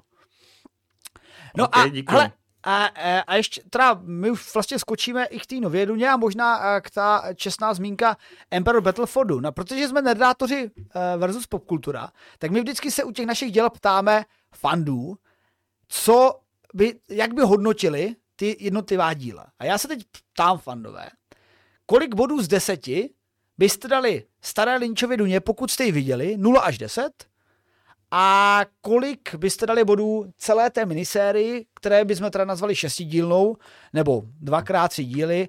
E, Dune 2000 se jí říká, Dune 2000, abyste to odlišilo od Lynche a Spasitel Duny. Tak mi to prosím vás napište tady do chatu a schválně, k jakým bodům se dostaneme. Já dávám oběma 8, ale je to velmi neprofesionální hodnotí. Hodnocení já si to uvědomuju, dávám to spíš z nostalgie za Lynchem a také z vědnosti té knize. A tím se dostáváme pomalinku k Vilnévovi Duně. Protože... Tak, tak rych, rychle i možná už. Možná i rychle, protože eh, když jsem teda, já začnu krátce, protože tohle nechám eh, tobě jako na eh, tvé hiphopování nad tématem Vilnévovy Duny, ale když jsem si byl, zašel do kina na Dunu, eh, Vilnévovu, tak musím uznat, že tam cítím takový to mystično, protože Vilnév ho umí udělat to mystično, které na mě i dýchlo v té Lynchově duně, ale nebylo to správně pojatý, protože tam byl fakt ten problém, že se tam nenarval veškerou látku a šlo tam vidět, že to bylo i prosíhaný, ale eh, Villeneuve s velmi velkou uh, úctou k původnímu materiálu to postupoval. Za mě chybí tam několik těch vysvětlivek, které se obvykle řeší vlastně, když se nad tím zamyslím, ve všech dílech stejně. Pol letí lodí na Dunu a mezi tím ten let trvá dlouho a on si zkouší, on si stíhá pouštět eh, místní Wikipedii a to se myslím stalo úplně ve všech filmech. Jestli si nepletu, tak je to i v té Villeneuveově, ne? Ve Vilnévově to určitě, to, to vytáhnu z hlavy. U Lynchovi už si nespomenu, takže Tam to, to je taky, na no. tebe. No. Ale ve Vilnévově to určitě, jsou tam i pak záběry, když už je dole na Arakisu v paláci, tak si tam několikrát ještě něco pouští a nějakým způsobem studuje a je tam ten hlas, který povídá prostě Fremeni jsou takový a makový a podnebí na planetě Arakis je takové a mm-hmm. píseční červy tady žijou a dělají tohle a tohle. Takže tam jako tak nějak lehce po vysvětlovkováním jako doplňují aspoň ty drobné mezery vlastně toho složitějšího příběhu a nějak, nějak to ukotví. Spoustu toho neodpovídají. Já třeba jenom díky tomu, že jsem četl vlastně první díly jenom, a viděl teda tyhle ty adaptace, tak jako musím říct, že vlastně nechápeme, já si myslím, že pokud mi něco neuniklo, nebo jsem něco nezapomněl, takže nechápeme vlastně, kde se bere ta hluboká nenávist třeba Harkonnenu k Atreidu, myslím, je to jenom jakoby ta závis, že je to tam jenom ta rivalita prostě toho boje o tu moc a o ty majetky a samozřejmě jde, jde tam o to koření. Harkonneni samozřejmě přišli o ten Arakis, takže je tam jakoby tohle, ale jakoby ta zášť tam cítit daleko mnohem hlubší. To mm. není mhm. jenom o tom, že Atreidi dostali to výnosné léno, že budou zpravovat ten Arakis, na kterém je to koření, který pohání tu společnost. Ta tam byla hlubší. Neznáme spoustu odboček. A to teď vlastně nemá co dělat s Vilnévovou Dunou, to je taková jako hodně out of nowhere myšlenka, která vlastně ukazuje, nakolik je potom ten vesmír celý komplexní a mnohem složitější, než se může do těch filmů vejít.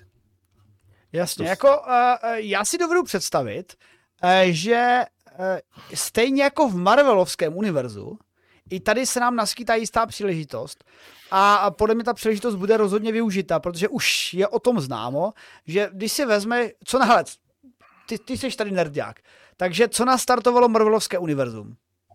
Iron Man. Iron Man.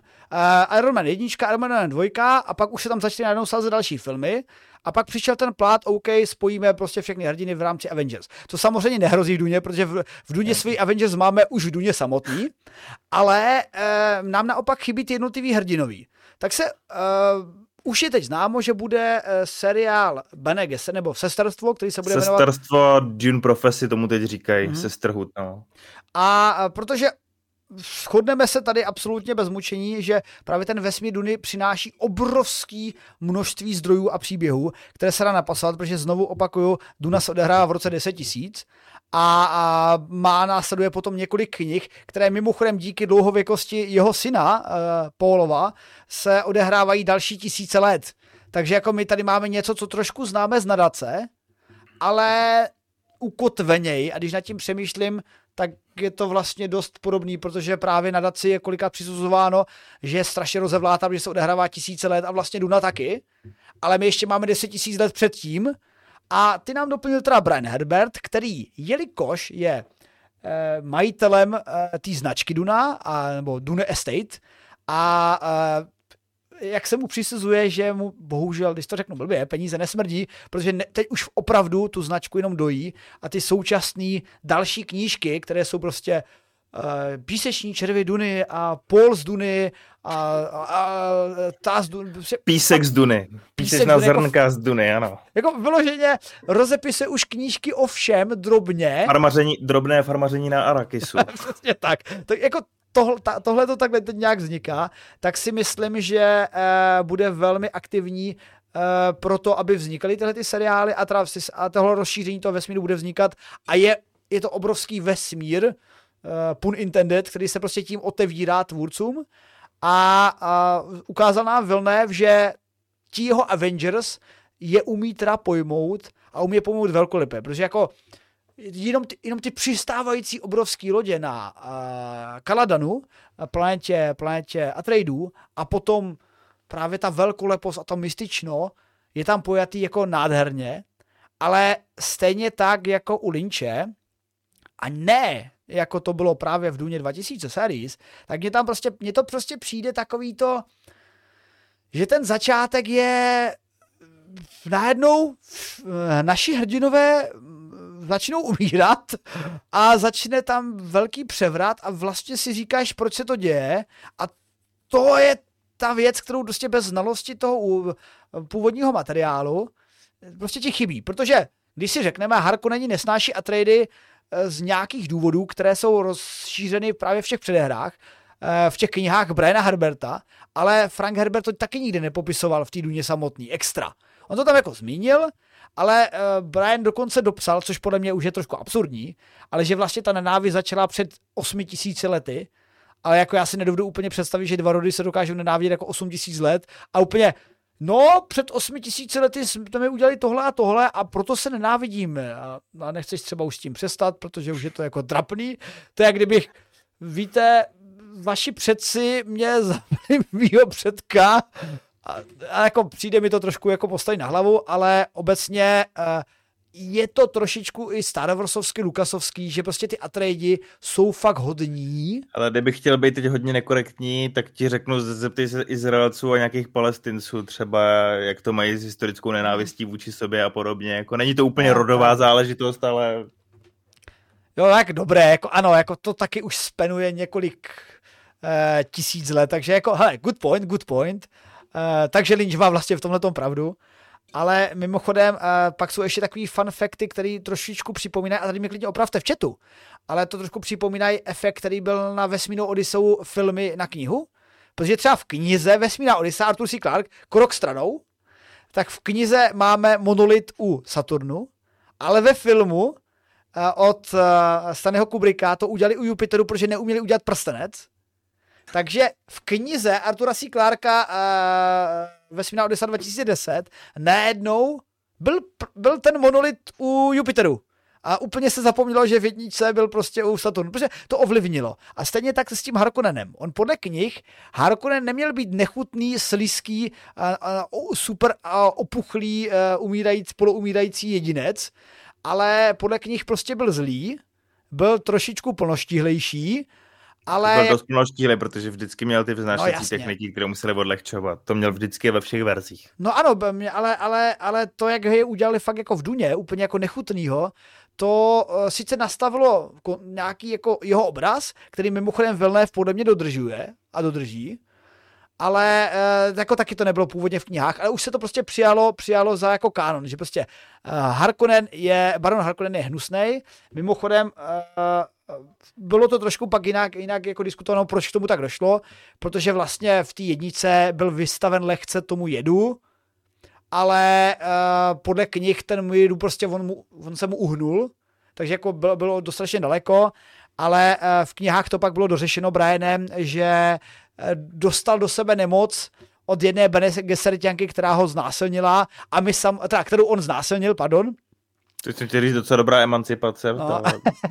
no a samozřejmě i proto se pak propoje ten příběh, zase, když dám takhle esko na hlavu, když zjistíme, že eh, eh, dcera, eh, nebo vlastně sestra eh, Paula Muadiba je i trošku vnučkou Harkonena a tam pak jakoby přichází takový ten šok, že aha, oni se sice nesnáší ty rody, ale oni jsou pokrevně zpřízněný a to je ironie.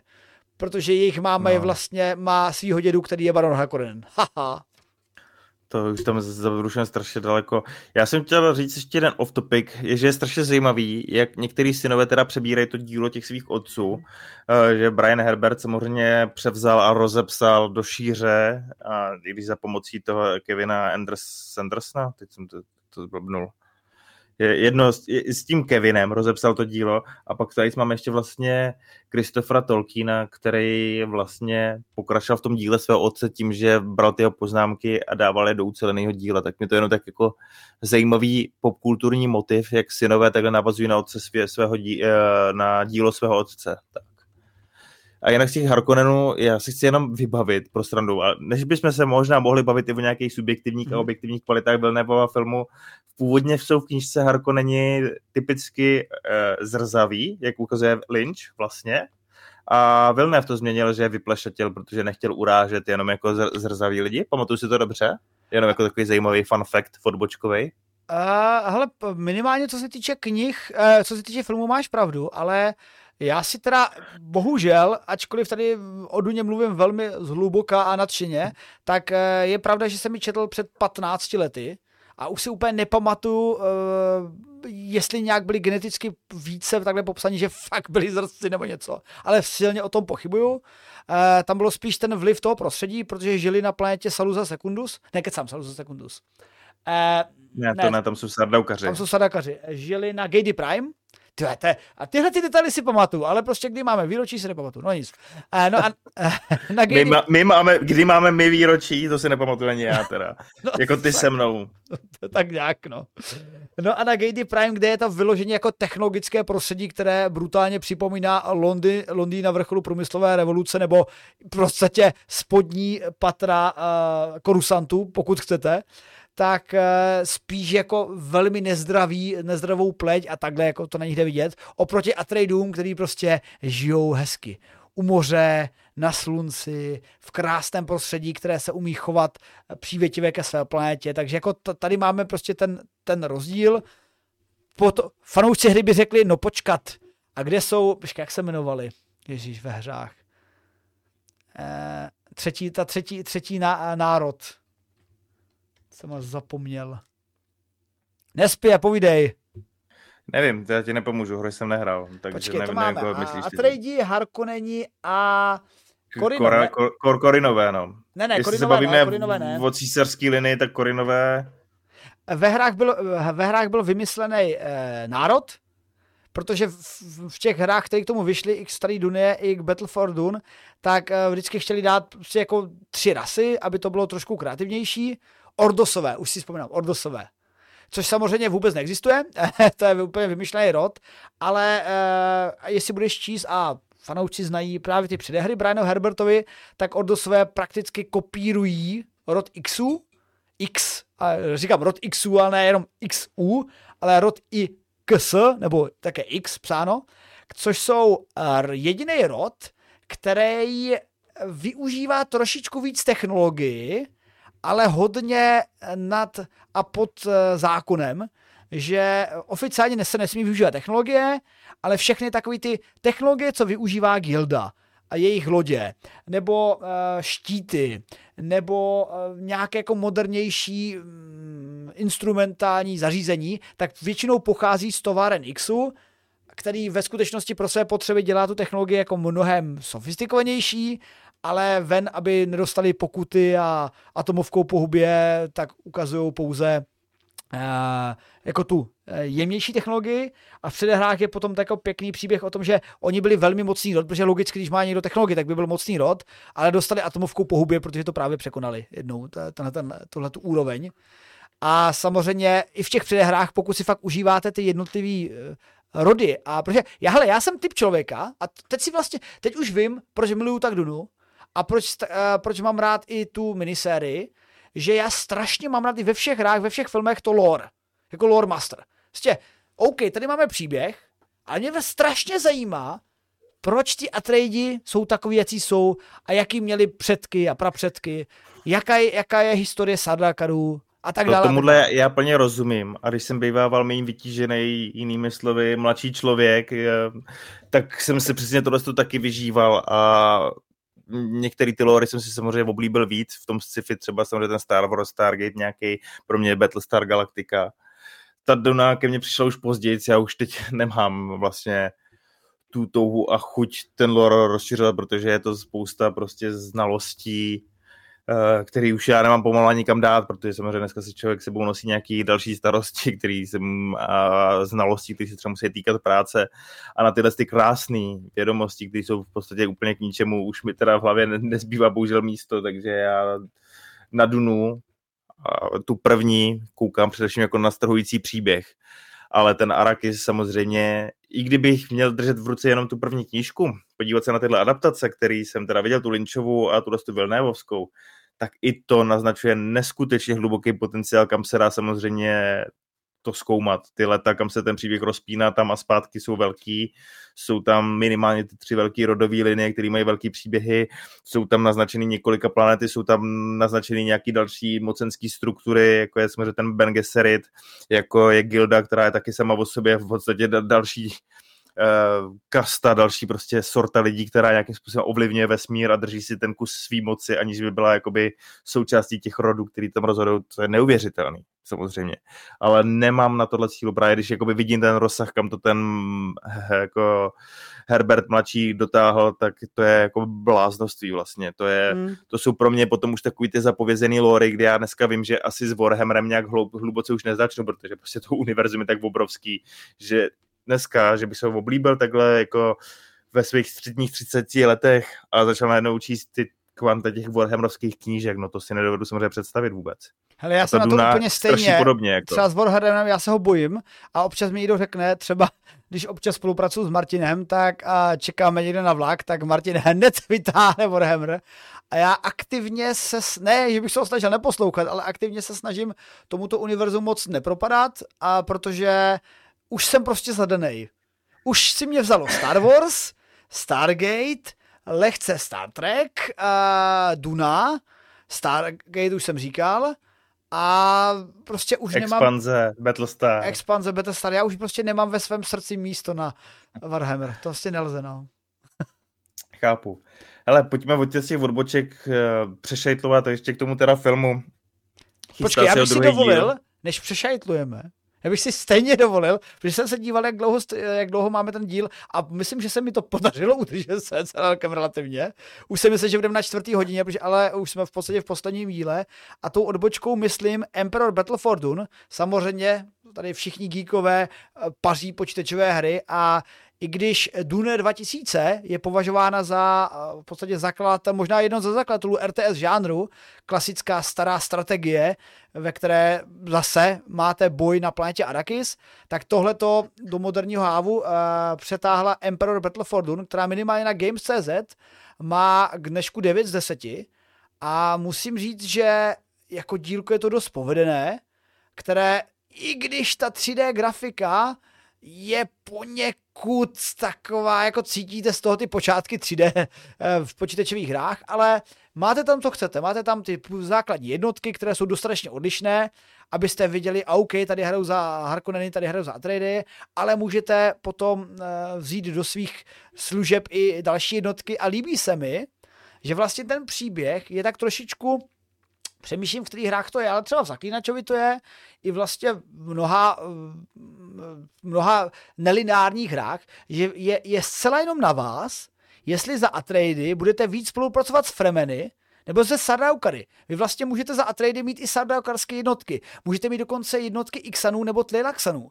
Takže vy vlastně můžete využít tyhle ty speciální jednotky, speciální menší rody nebo menší e, frakce a v ideálním případě byste řekli všechny, ale rozhodně nevezmete Sadaokary a Fremeny najednou, protože to se vám nepovede, že se nesnáší, to je jedna nebo nula. A to se mi v té hře líbí, protože uh, cítil jsem opravdu jako herní volnost a jinak je to taková ta klasika. Místo toho, abyste měli krystaly a kredity, tak prostě těžíte koření, který se někde za vašimi zády prodává a z toho máte kredity a z toho stavíte lodě, z toho stavíte armádu a občas se vám podaří taková nemilá věc, že bojujete, bojujete, jste kompletně připraveni, posíláte svou masivní armádu, přijde červa se žerevámi. Takže máte tam i ten efekt chaosu a jako já jsem tuhle hru, ačkoliv je stará z roku 2001 snad, eh, nebo něco takového, tak uh, já jsem hrál asi třikrát už a v podstatě instalu každých, řekněme, pět let a vždycky si užívám. Takže jako je za mě možná ještě i dnes hratelná, jako není samozřejmě, třeba když si to porovnáte se StarCraftem 2, tak už to trošku bolí, ale jako ten zážitek, když si užijete ten vesmír zatím, je povedený. A musím přiznat, že se už dlouho chystám, protože jak vyšla Vilnevova Duna, tak vyšla i počítačová hra nová k Duně, která je něco jako strategie, ale spíš takový manažering a jako moc si neznám. A než a jak předám tady slovo Libovanovi, aby ještě eh, se porachtala ve Vilnévovi, tak i mezi tím se mi snad podaří najít a také není úplně zle hodnocená. Takže je, je pěkně vidět, že ten vesmír Duny vlastně nabízí uh, vyžití mnoha formám uh, multimediální produkce. Jak filmům, seriálům, tak i počítačovým hrám a to je super za mě. Je, je to, je to fenomenální vesmír, jakoby to dohloubky zpracování toho loru, ty možnosti jsou fakt jako skoro nekonečný, nekonečný jak pouště Arakisu. Je to tak. A my můžeme být rádi, Spice, ale... Už jsem to našel, Spice Wars a zatím to tady, co ty budeš mluvit, tak já tady nechám záběry z té hry, Jasně. ať to se pokocháte. To bude dávat smysl aspoň. Ne, jakoby nejnovějším přírůstkem a řekl bych ceněným všeobecně do určité míry úspěšným byl teda uh, jakoby film, adaptace teda Denise Vilnéva, který se vrhnul po těch snímcích, co udělal a za mě třeba snímek Sicario patří k, jedné, k jedním z mých nejoblíbenějších. Film Arrival je neskutečně zajímavý a velice emocionálně jako vyčerpávající sci-fi. Uh, snímek Zmizení uh, se okamžitě u fanoušků jakoby nějakých mysteriózních thrillerů zařadil vysoko na žebříčcích a zaslouženě.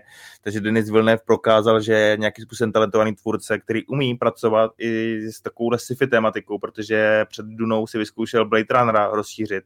Za mě to eh, zvládl jako režisér zdatně, eh, protože Blade Runner 2049, jakkoliv se mu teda nepodařilo úplně kasovně uspět eh, v kině, tak si myslím, že tím, v čem je Denis Villeneuve silný, uspěl.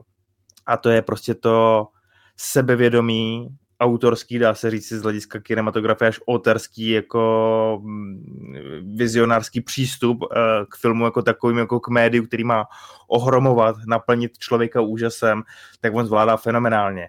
A to, že měl možnost se takhle vyřádit na té duně a že má evidentně natolik uh, silnou moc i v tom štábu, že právě třeba na rozdíl od toho, co se stalo Lynchovi, jemu do toho asi nekecají nervózní nějaký manažeři a produkční, který říkají Denisy, nepřestřel tohleto, tak jsme byli svědky audiovizuálně našlapaný atmosférický adaptace, která prostě přináší neskutečný záběry.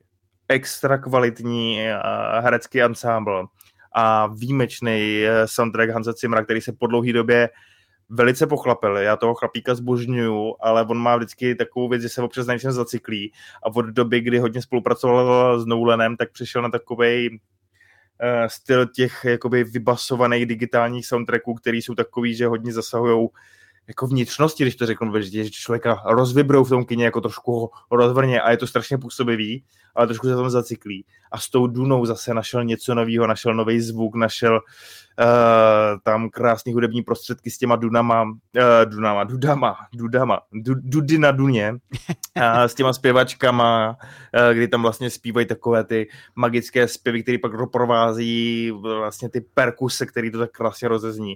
A v dohromady to dává neskutečně vlastně sebevědomý snímek a já si teď ještě odložím jednu out of topic myšlenku. Měl jsem možnost Hance Cimra loni vidět v Praze a tím dudáckým koncertem na Kaladanu otevíral celou tu svoji show a bylo to úžasný. A přesně tu pasáž, kdy ty dámy zpívají tyto svý vysoký a já tady se nebudu snažit napodobovat, aby vám neurval uši. A pak vždycky zazní ty perkuse, tak to tam s těma zpěvačkama krásně i v interakci s lidmi, že pak byli mezi lidmi rozehrávali za krásný světelný show a je to neskutečný zážitek. A ta Duna má svý mouchy. Já sám jsem k nám na Nerdopolis psal recenzi, takže když si nada, najdete někde na, na Google Nerdopolis Duna recenze, tak ono tam něco vyskočí, tak si to můžete přečíst. Skončil jsem s hodnocením 9 z 10. Nejsem si jistý, jestli jsem tam teda poentoval to, že v tom příběhu můžou neznalým lidem unikat nějaké momenty, jako znalého fanouška, ale čeká jenom spokojenost. Ale je to půlka příběhu a je to tam znát. Ten konec toho prvního filmu končí hrozně roztracena. Ty věci, které toho diváka vezmou někam, jako že mu vypumpují někam tep a donutí ho prožívat nějaký ten velkolepý příběh, tu, tu, tu zradu, ten strach o to, jestli Paul Atreides teda najde v sobě nějaké vůdcovské schopnosti, které mu pomůžou nějakým způsobem se přidat k Fremenům a zhodnotit jejich lidský kapitál v, nějaké, v nějakou sílu, která ho bude následovat do té války proti nejenom Harkonnenům, ale teď bych se nějaký nasadit Esko, ale i proti pozic Imperátorovi a, a, a podobně, taky neskutečná. Ale potom ten závěr strašně takhle jakoby dropuje a tam je to za mě ta jediná velká chyba, že, že to prostě jakoby tak jako dovyzní a končí. Já jsem tehdy, myslím, do té recenze napsal, uvidíme, co Villeneuve předvede s druhým filmem a pak pokud bude možnost, se na to dívejme jako jeden nějaký šestihodinový kus umění a uvidíme, jak to funguje dohromady. Takže za mě vůbec mě nevadí, že z léta se stala léto, paní, to vůbec tomu příběhu nevadí, to je to nejmenší. Myslím si, že žádný velký jiný změny tam nebyly a ten world building, když se chceme bavit o tom loru, ten technologický, uh, ty prostředí, to je naprosto úžasný. Ty jsi to, ty jsi to zmínil, to přistání na tom Kaladánu, to už je úplně jako, chod, to chce jako člověk, který má rád kinematografii jako nějaký umělecký výraz, který přináší a rámuje obrazy, které se teda hýbou na nějakém tom plátně, nějaké určité velikosti, nějakého poměru, tak Duna je zrovna jeden z filmů, ač jakoby v nějakém středním divácky atraktivnějším proudu přináší jako za mě skutečně audiovizuální umění. Prostě a jednoduše. A to, že scenaristicky se to Denisovi nerozpadlo pod rukama, třeba na rozdíl od toho Lynche jako úplně, má, má to samozřejmě ty svých hluchý místa, trošku ty dě, dějový nějaký nedodělky, které jsou hodně navázané třeba na historii toho Arakisu, něco kolem těch Atreidu, Arkonenu, tak to je za mě důkaz, že se to vlastně velice povedlo. Že ten film vlastně úplně nenudí. On není moc rychlej. Není to furt svižný akční sci-fi, i přesto, že se třeba při trailerech, když se poprvé ukázal, tak vypadalo, že by mohlo být. Není. Má, má to velký svých pár akčních momentů, které jsou fenomenální, které jsou akční, které jsou produkčně skvěle zvládnutý, trikově úžasný, ale není to prostě rychle plynoucí, populární a nějaký běžný pro každého diváka sci-fi. A přesto to funguje jako velký a velkolepý film. Já, já si myslím, že takhle nějak to Lynch chtěl v, v rámci těch svých technických možností doručit už v těch osmdesátkách. Ale jemu se to právě kvůli nepochopení asi producentů teda nepovedlo. Denis Villeneuve má naštěstí tu důvěru i těch hlavounů. Teď ti bude muset s druhým dílem splatit i finančně, protože první Duna byl covidový film, hluboce covidový film, vydělal vlastně nějakých 400 milionů dolarů, což jako určitě nesplatilo náklady, které šly i u toho prvního dílu někam vysoko na 200 milionů, přičemž ta matematika i zjednodušená je jasná, jakoby ten výnos toho kina je spíš někde na půlce a je spíš menší ještě z půlky to, co zbyde u těch producentů, takže těch 400 milionů určitě nepokryje těch 250 milionů. A ta dvojka teď ukáže, jestli je to divácky vděčný film, který doopravdy může přilákat i větší masy do toho kina. Zdá se, že jo. Já můžu říct, že už jsem se díval, v Praze začal předprodej, díval jsem se na IMAX a předpremiérový den IMAXu je v podstatě celý vyprodaný, takže já vím, že pokud budu chtít vidět Dunu v IMAXu, tak ji tam pravděpodobně první týden neuvidím, protože jsem zaváhal a nejsem si jistý, jestli budu přesně ten týden moc, takže se nemůžu bohužel vrtnout do toho, jestli ten film už jakoby předplatím a vím, že ty kina v Praze už jsou třeba celkem vyprodaný, takže jsem zvědavý, jak se mu povede. Takový je můj vztah k Duně Denise Vilnéva, kterýho já teď nekriticky řadím určitě minimálně do nějaký top pětky prostě tvůrců, kteří mě dokážou asi oslovit za tím čímkoliv, co se jim povedlo a ještě mě nesklamali. Jo, někdo další takový je v podstatě jenom asi Nolan. Dřív tam býval Darren Aronofsky, ale ten pak natočil Matku a tím mě velice zklamal. I, I Noého jsem měl celkem rád a nenapadá. A Quentin Tarantino, ten mě ještě taky nesklamal. Takže v nějaký takovýhle jako sortě lidí je zatím pro mě Denis Villeneuve. A já věřím, že zrovna druhá Duna nebude film, kterým by mě tnul do srdce a zranil ten můj vztah k němu, že ho budu dál uctívat, doufám. Mm-hmm. Hele, já s tomhletom uh, s tebou souhlasím a kdybych měl dát hodnocení uh, Vilnéva, tak pokud nepodělá part 2, tak si myslím, že, dá, že mu dám taky devět, abych odlišil svý osmičky u minisérie a u Lynče, který samozřejmě jsou hodně subjektivní a uvědomuji si, že eh, tam přidávám víc, než bych měl, ale u toho Vilnéva já fakt jako vidím, že ten Vilnév, scénárista, který mu to psal a vlastně celý ten štáb, se jako fakt podrobně dívá na Lynchovu Dunu a spolupracovali se scenaristy, kteří jako znají ten, ten zdrový materiál a šli do toho opravdu podrobně. A zase tam máme ty sekce, které aspoň rámcově to dovysvětlují. A, a cítím takový jako ten eh, bodíček, že OK, tohle jsme sice nedovysvětlili, ale vy to nejspíš uvidíte v tom seriále potom, anebo ještě v nějakých zmínkách v druhém díle, a protože když si to vezmeš, eh, velká část eh, příběhu Pola a tady bych dal zase takovou odbočku stranou a velký bod plus je to, že Paul Bug má velkou část tréninku, kde se dozvídá i o historii té Duny samotný a o celém Bene Gesseritu, protože tam se mi líbí ta pozitivně negativní osoba. Jako tady nebudu zase extra spolovat, tak tady už si nemusím dávat tohleto na čelo, ale eh, my, když slyšíme o tom vyvoleném, football, že nějaký má být Muad'Dib vyvolený, tak my pak zjistíme, že vlastně je to jenom, jak to nazvat, pokročilejší skupina lidí eh, ovlivňuje ty méně pokročilé pověrčivé lidi, eh, manipuluje je, protože my pak zjistíme, že vlastně ano, on tam má být nějaký vyvolený, protože nějaký jako eh, mnoha tisíciletá mise eh, sesterstva, která se snaží v podstatě eh, eugenikou a křížením dosáhnout vylepšeného člověka. A to je... Ano, milý klub to je, milý klub to je, no Ano, a to má být, a to má být prostě Muad'Dib, nebo jeho další inkarnace, prostě v podstatě máme se dostat v rodu nadpozemsky silných lidí nebo inteligentních lidí, lidí ze schopnosti na hranici lidských schopností, ale e, mezi tím ještě využili e, tohohle krycího příběhu a jako vnáší to třeba do fremenské mytologie a najednou tohle využijou právě ti Atreidiové, vlastně na začátku druhého dílu, to tam prostě bude, kdy jeho matka jako, a aby nás nezabili, tak budeme předstírat, že jsi vlastně vyvolený.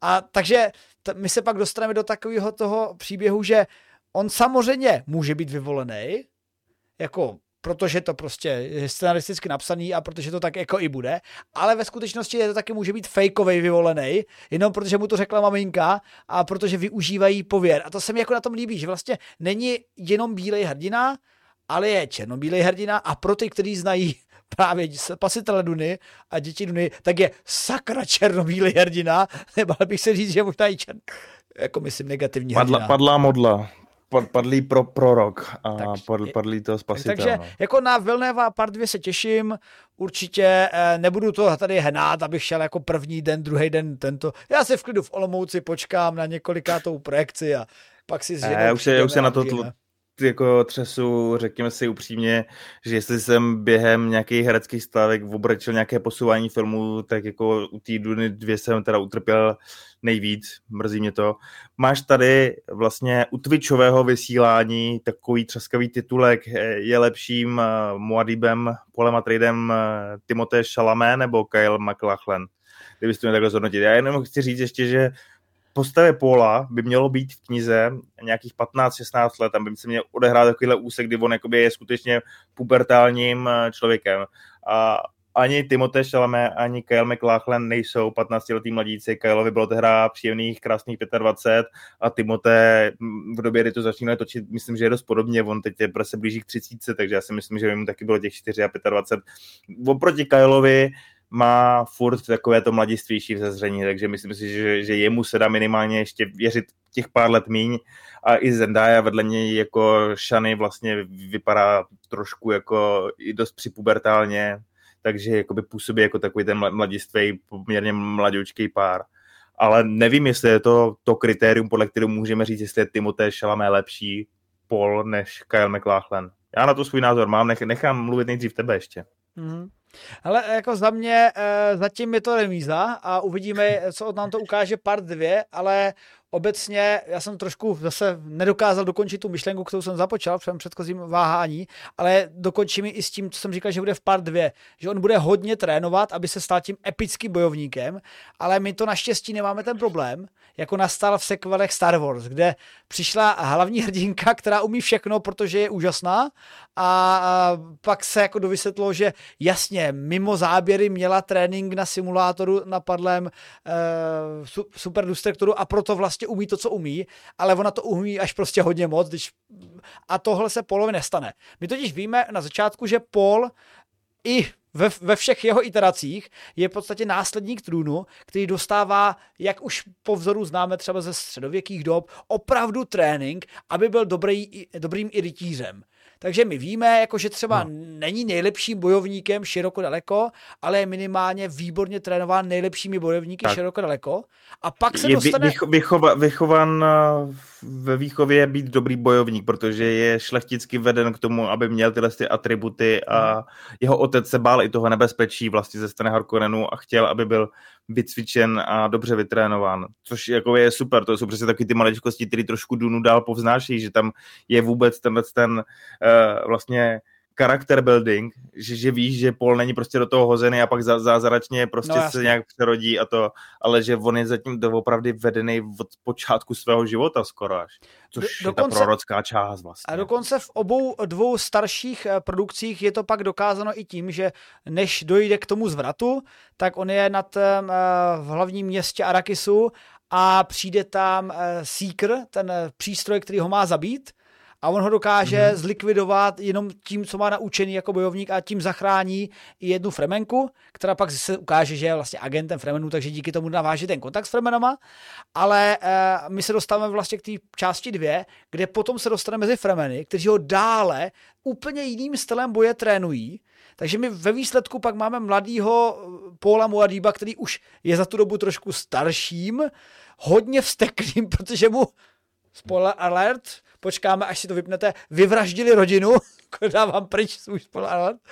Eh, no a, a je vytrenovaný k tomu být opravdu badass bojovníkem a samozřejmě i s kontakty na bývalou arakiskou nebo bývalou atrejickou armádu a k tomu novou fremenskou armádu a proto to, co se mu podaří v partu 2, se mu podaří. Takže to dává smysl. Není to jenom takový, jako že všichni věříme lásce a proto Palpatin prohraje.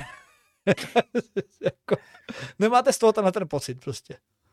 Hele, ještě taková nadstavová myšlenka k Dune Part 2.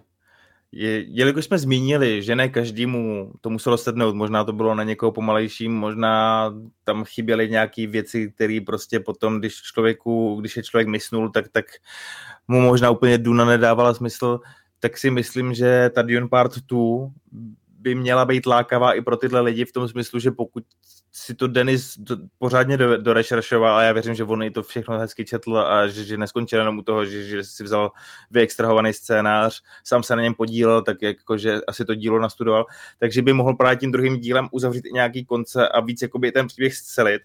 A hlavně díky tomu, že v té druhé části kdy vlastně Paul bude začínat tam, že je v tom síči, jak se říká teda těm obydlím těch fremenů, nějakým způsobem připravovaný na tu budoucí válku, tak pak přijde vlastně ta budoucí válka, viděli jsme v těch ukázkách, že si bude osvojovat ty schopnosti, které z fremenů dělají fremeny, e, že osedla teda toho písečního červa, že se naučí samozřejmě perfektně přežít v těch nehostinných podmínkách té duny a že se připraví na ten boj a přijde teda ten boj, takže ten, kdo jakoby má s Dunou problém v tom smyslu, že je málo akční, až na ten nějaký jakoby pík, který v té jednice nastane uprostřed toho filmu vlastně, kdy se Harko není odhodlej ke své akci a jsou do ní zaplatený teda i sardaukaři, protože imperátorův rod, respektive imperátor samozřejmě má z Atreidu přirozený respekt, tak v té dvojce by mělo být víc války, víc boje, jeden na jednoho, víc vyřizování účtů a Paul Atreides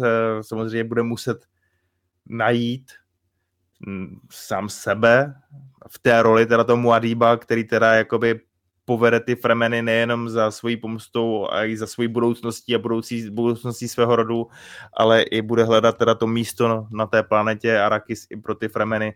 Takže já si myslím, že dvojka jako taková by mohla být i, a měla by být i vzhledem k tomu, že se tam má odehrát o něco akčnější.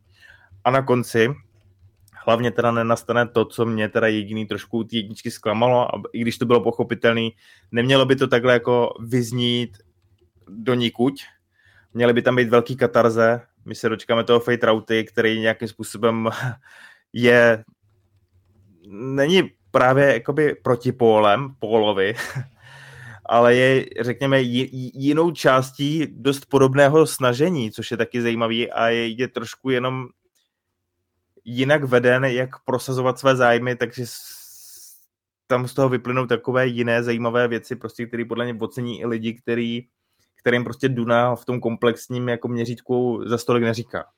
Hmm. Že tam bude jakoby víc takových jakoby věcí, které budou asi atraktivnější pro klasického, řekněme, popcornového fanouška sci-fi možná i. To je takový můj dojem a možná jako takové slovo, kterým bych chtěl možná pozvat i ty, kteří jako o dvojce pochybují. Já si myslím, že, že to bude mnohem jakoby akčnější a nabitější tentokrát. Ne, jako ta, tahle ta akce, ta akce prostě, tam prostě nemůže nebýt kvůli tomu, jako co víme, co se stane, jak říkáš. A, a, a bude tam akce jak osobní, prostě jednotlivé interakce různých postav. Určitě se konečně dotkáme, dočkáme i císaře, dočkáme se jeho dcery Christopher Volken a hmm. Florence Pugh, by the way, dal pokračuje Denis Villeneuve ve fenomenálním castingu, to je to, co se mu fakt daří, jako.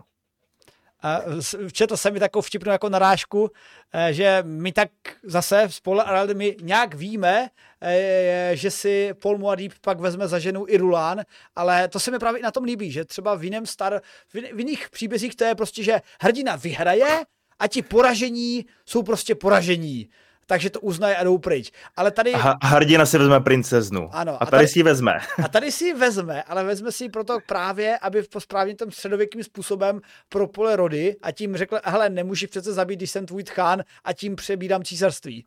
Takže jako to se mi na tom a, velký spoiler alert, ani nevím, jestli to chci prozrazovat. Samozřejmě Pohodě, mám esko, dál... takže můžeš. Já, můžeš. A ani jednou z Irulan neulehne.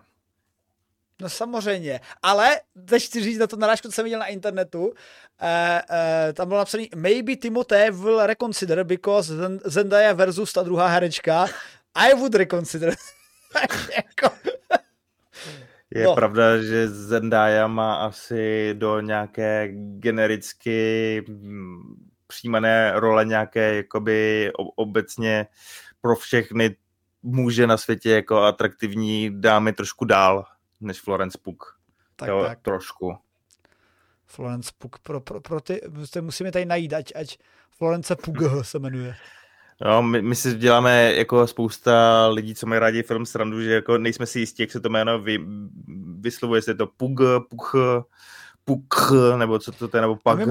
Na téhle té trošku jakoby nešťastné postavě celého příběhu se mi strašně líbí, že vlastně nejdůležitější postavu celého příběhu, protože i v knihách, i ve filmech ona vypráví tu Dunu a my vlastně si čteme její deníky o té celé Duně už z dávni, jako z budoucnosti, z jejího stáří a tak jako víme, eh, jak to dopadlo, takže se i dá třeba jakoby lehce naznačit, že aha, ale něco třeba tak být nemuselo, protože je to jenom její pohled, takže to jsou takový ty, eh, používá tuhle tu zkratku i uh, univerz hvězdných válek. Ale hele, uh, my bychom nebyli úplně kompletní, bez kompletních názorů. A já tady poprosím, ať spoza stolu vyleze Ladislav. O, děkuji, Jerone, že jsi mi dal slovo. Protože, eh, pánové, vy jste tady úplně zapomněli na tu nejdůležitější adaptaci eh, Duny, která je podle mě nejúspěšnější a podle mě ani Denis Villeneuve ji nedosáhne a já doufám, že víte, o čem mluvím. No, Vůbec. No, Lawrence Arábie je dodnes podle mě nejkvalitnější adaptace Duny. Sice není tam koření, ale za to ten přístav dobyt Lorencem byl dostatečným úkazem, takže uvidíme, zdali Villeneuve dostojí úrovně tohoto legendárního filmu a tímto se já loučím. Díky, uh, Láďo, taky dobrý názor to je to, co jsem říkal jako z začátku, nakolik je vlastně Duna jako taková inspirována tím uh, skutečným světem. Mimochodem ta Lawrence Arábie, pokud jsem být akurátní, vyšlo, vyšlo v roce 1962. Jo, a první Duna jako knížka vyšla v roce 1965. Tak toliko, samozřejmě, ještě podle knížky. Ale nakolik se právě jakoby inspiroval tímhle tím skutečným světem, kdy třeba právě, asi řekněme upřímně, nějaký bílej muž takhle a neznám teda bohužel Lorence z Arábie, je to samozřejmě velký dílo, který je v nějakých topkách, který člověk by měl vidět, ale má šílených 216 minut a dokonce má nějaký director's cut, který má 228 minut, tak nevím, kde se na něco takového podívám. Tak eh, nevím, o čem to přesně je, ale je to o tom, jak teda ten bílej muž, je, to vlastně ten Pocahontovský příběh, myslím, jakoby, kdy ten bílej muž se nějak dostane mezi tamní sněčí domorodce a ten bílej muž ty sněčí domorodce ničí ale oni to dají nějak dokupy a nějak to zvládnou, ne? Něco takového. To teda hodně zjednodušil. On je to sice no, jako tak... bílej muž, který se dostane mezi ty sněčí domorodce, ale hlavně v podstatě přistoupí na jejich kulturu a, a poté no, je říkám takový... Avatar Pocahontas, jako Jak... tanec vlky. Hmm, ale jako dobře, dobře, jako uznám to a, a, a hlavně point je, že je to jako pravá historická osoba. Jakože takže Jasně. to není vymyšlený příběh, ale je to skutečný příběh. No a, ne, a, a Pocahontas je snad vymyšlený jako příběh? Je eh, hodně rozšířená v rámci v porovnání toho skutečného příběhu. možná, ale dost se chce podívat třeba na Terence Malika Nový svět, kde si kapitána se zahrál Colin Farrell a je to daleko méně romantizovaný, tak jako ten příběh prostě v nějaké prapůvodní podobě se taky stal, no. Tak. Mm-hmm. Ale myslím, Libo, že jsme to zvládli pěkně, protože jsem se bál, že to bude pětihodinový speciál. A Já jsem se to bál taky. Lehce se dotýkáme hodiny 52 minut. Mimochodem v chatu máme i výborné poznámky uh, od Praviny Jana, uh, a které uh, si dovolím moc nereagovat, protože tady už se dostáváme vyloženě, vyloženě do uh, uh, uh, příběhu a který se nejspíše ukáže i v epizodě 2, kde pak uvidíme, jakým způsobem Paul Muad'Dib tu situaci využije a dostane se na hranici toho vítězství nebo porážky, nebo uvidíme, co se tam prostě stane. Já, já v rámci takového uzavření tématu už bych jenom lidem chtěl říct, že Denis Villeneuve nějakým způsobem prohlásil, že pokud se dvojce zadaří a producenti mu to dovolí, takže bych chtěl ještě adaptovat Spasitele Duny, a pak dá von minimálně jako ten tvůrčí mozek, teda od světa Duny minimálně režisérské ruce pryč, protože dle jeho slov tohle je ta vize, která je nějakým způsobem ultimátně Herbertova, že spasitelem Duny vytvořil ještě nějaký protipol Polovi, tak jak by ho vykreslila Duna, protože on už prý původní film, eh, film původní díl měl z jeho pohledu Pola vykreslit tak, aby ho lidé nevnímali jako úplného hrdinu, ale jako člověka, který vlastně ovlivňuje a vede do války tisíce lidí a není právě až takový jakoby protagonista kladný, ale že má své zápory a jeho konání není prostě vždy svalující, tak proto víc akcentoval tuhle roli ve Spasitelovi a tím on chce filmově teda uzavřít Dunu. Mm-hmm. Pak je tu vždycky zájem číslo dvě, pokud se i spasitelovi Duny pak bude dařit, tak určitě přijdou producenti a budou říkat, Denis, měl bys natočit ještě i děti Duny. A když ne ty, tak nám někoho doporuč, ať to natočí někdo jiný a dál se v tom bude pokračovat. A jinak, jak jsme si řekli, v tuhle chvíli počítáme minimálně se seriálem Sesterstvo, který se má odehrávat minimálně tisíc až dva až tři tisíce let eh, vlastně před událostmi Duny na Arakisu a měli by nám ukázat, jak teda eugenikou posedlé bratrstvo magické, které teda není bratrstvo, ale se sesterstvo teda eh, vznikalo a jak vznikaly ty myšlenky, jak vlastně tohodle proroka toho Muadíba eh, vyšlechtit, vychovat, jak vlastně ovlivnit tu společnost a tak. Zní to zajímavě, ale seriál provázely produkční problémy, vlastně tehdejší, nevím, jestli to byla showrunnerka nebo showrunner jména, konkrétně už vůbec nevím, ale ten tvůrčí tým byl celkem proházený, odstoupili od toho i nějaký už obsažení herci, kterým potom na to nezbýval čas, takže tam proběhl i nějaký recast a podobně, ale tématem to zní zajímavě. Já se na to těším. A je, jelikož by to mělo pak být na HBO, tak já budu doufat, že se tomu povede podobně jako třeba takovému rodu Draka, který jako spin-offové téma ke hře o trůny se toho chopil docela se ctí a že by se starstvo mohlo být podobným produkčně hodnotným a zajímavým dílem teda. A myslím si, že u těch seriálů, pokud se i takhle v televizi bude Duně dařit, tak tam je potom možná cesta, jak ten lore rozšiřovat i v té nějaké audiovizuální podobě, protože ten seriál má oproti tomu filmu výhodu, že nabízí daleko to širší plátno. Ono tam potom dělat třeba nějakou 12 dílnou sérii po nějakých hodinách, hodinách a čtvrt, tak už to má člověk krásný 13, 14 hodinový díl, jak chtěl Alejandro Chodorovský. A zacyklili jsme to, Uroboros. Tak se mi to líbí. Přátelé, já myslím, že to je tak všechno, co by se k té Duně dalo říct, i když by se o té Duně dalo mluvit asi hodiny, ale eh, jděte na eh, druhý díl Denise Velneva, předtím si dejte první, jestli jste toho neviděli. Já si to určitě takhle zopáknu. Já ne, že bych si potřeboval připomenout příběh, ale potřeboval si připomenout atmosféru, abych se do ní Nasad. dostal. Dune. A přátelé, tak. skořici nemám, tak se nasu oříšku, protože Dune, koření musí proudit. Koření musí proudit, přátelé. Mějte se všichni, díky za pozornost. Geek and Proud, čau. A zdraví vás i vydátor a zase u nerdátorů versus popkultury na viděnou a pokud nás chcete vidět mimo tento obraz a chcete nás vidět osobně, tak se můžete těšit na budoucí kony. Komikon a další akce. Tak čau. Čau.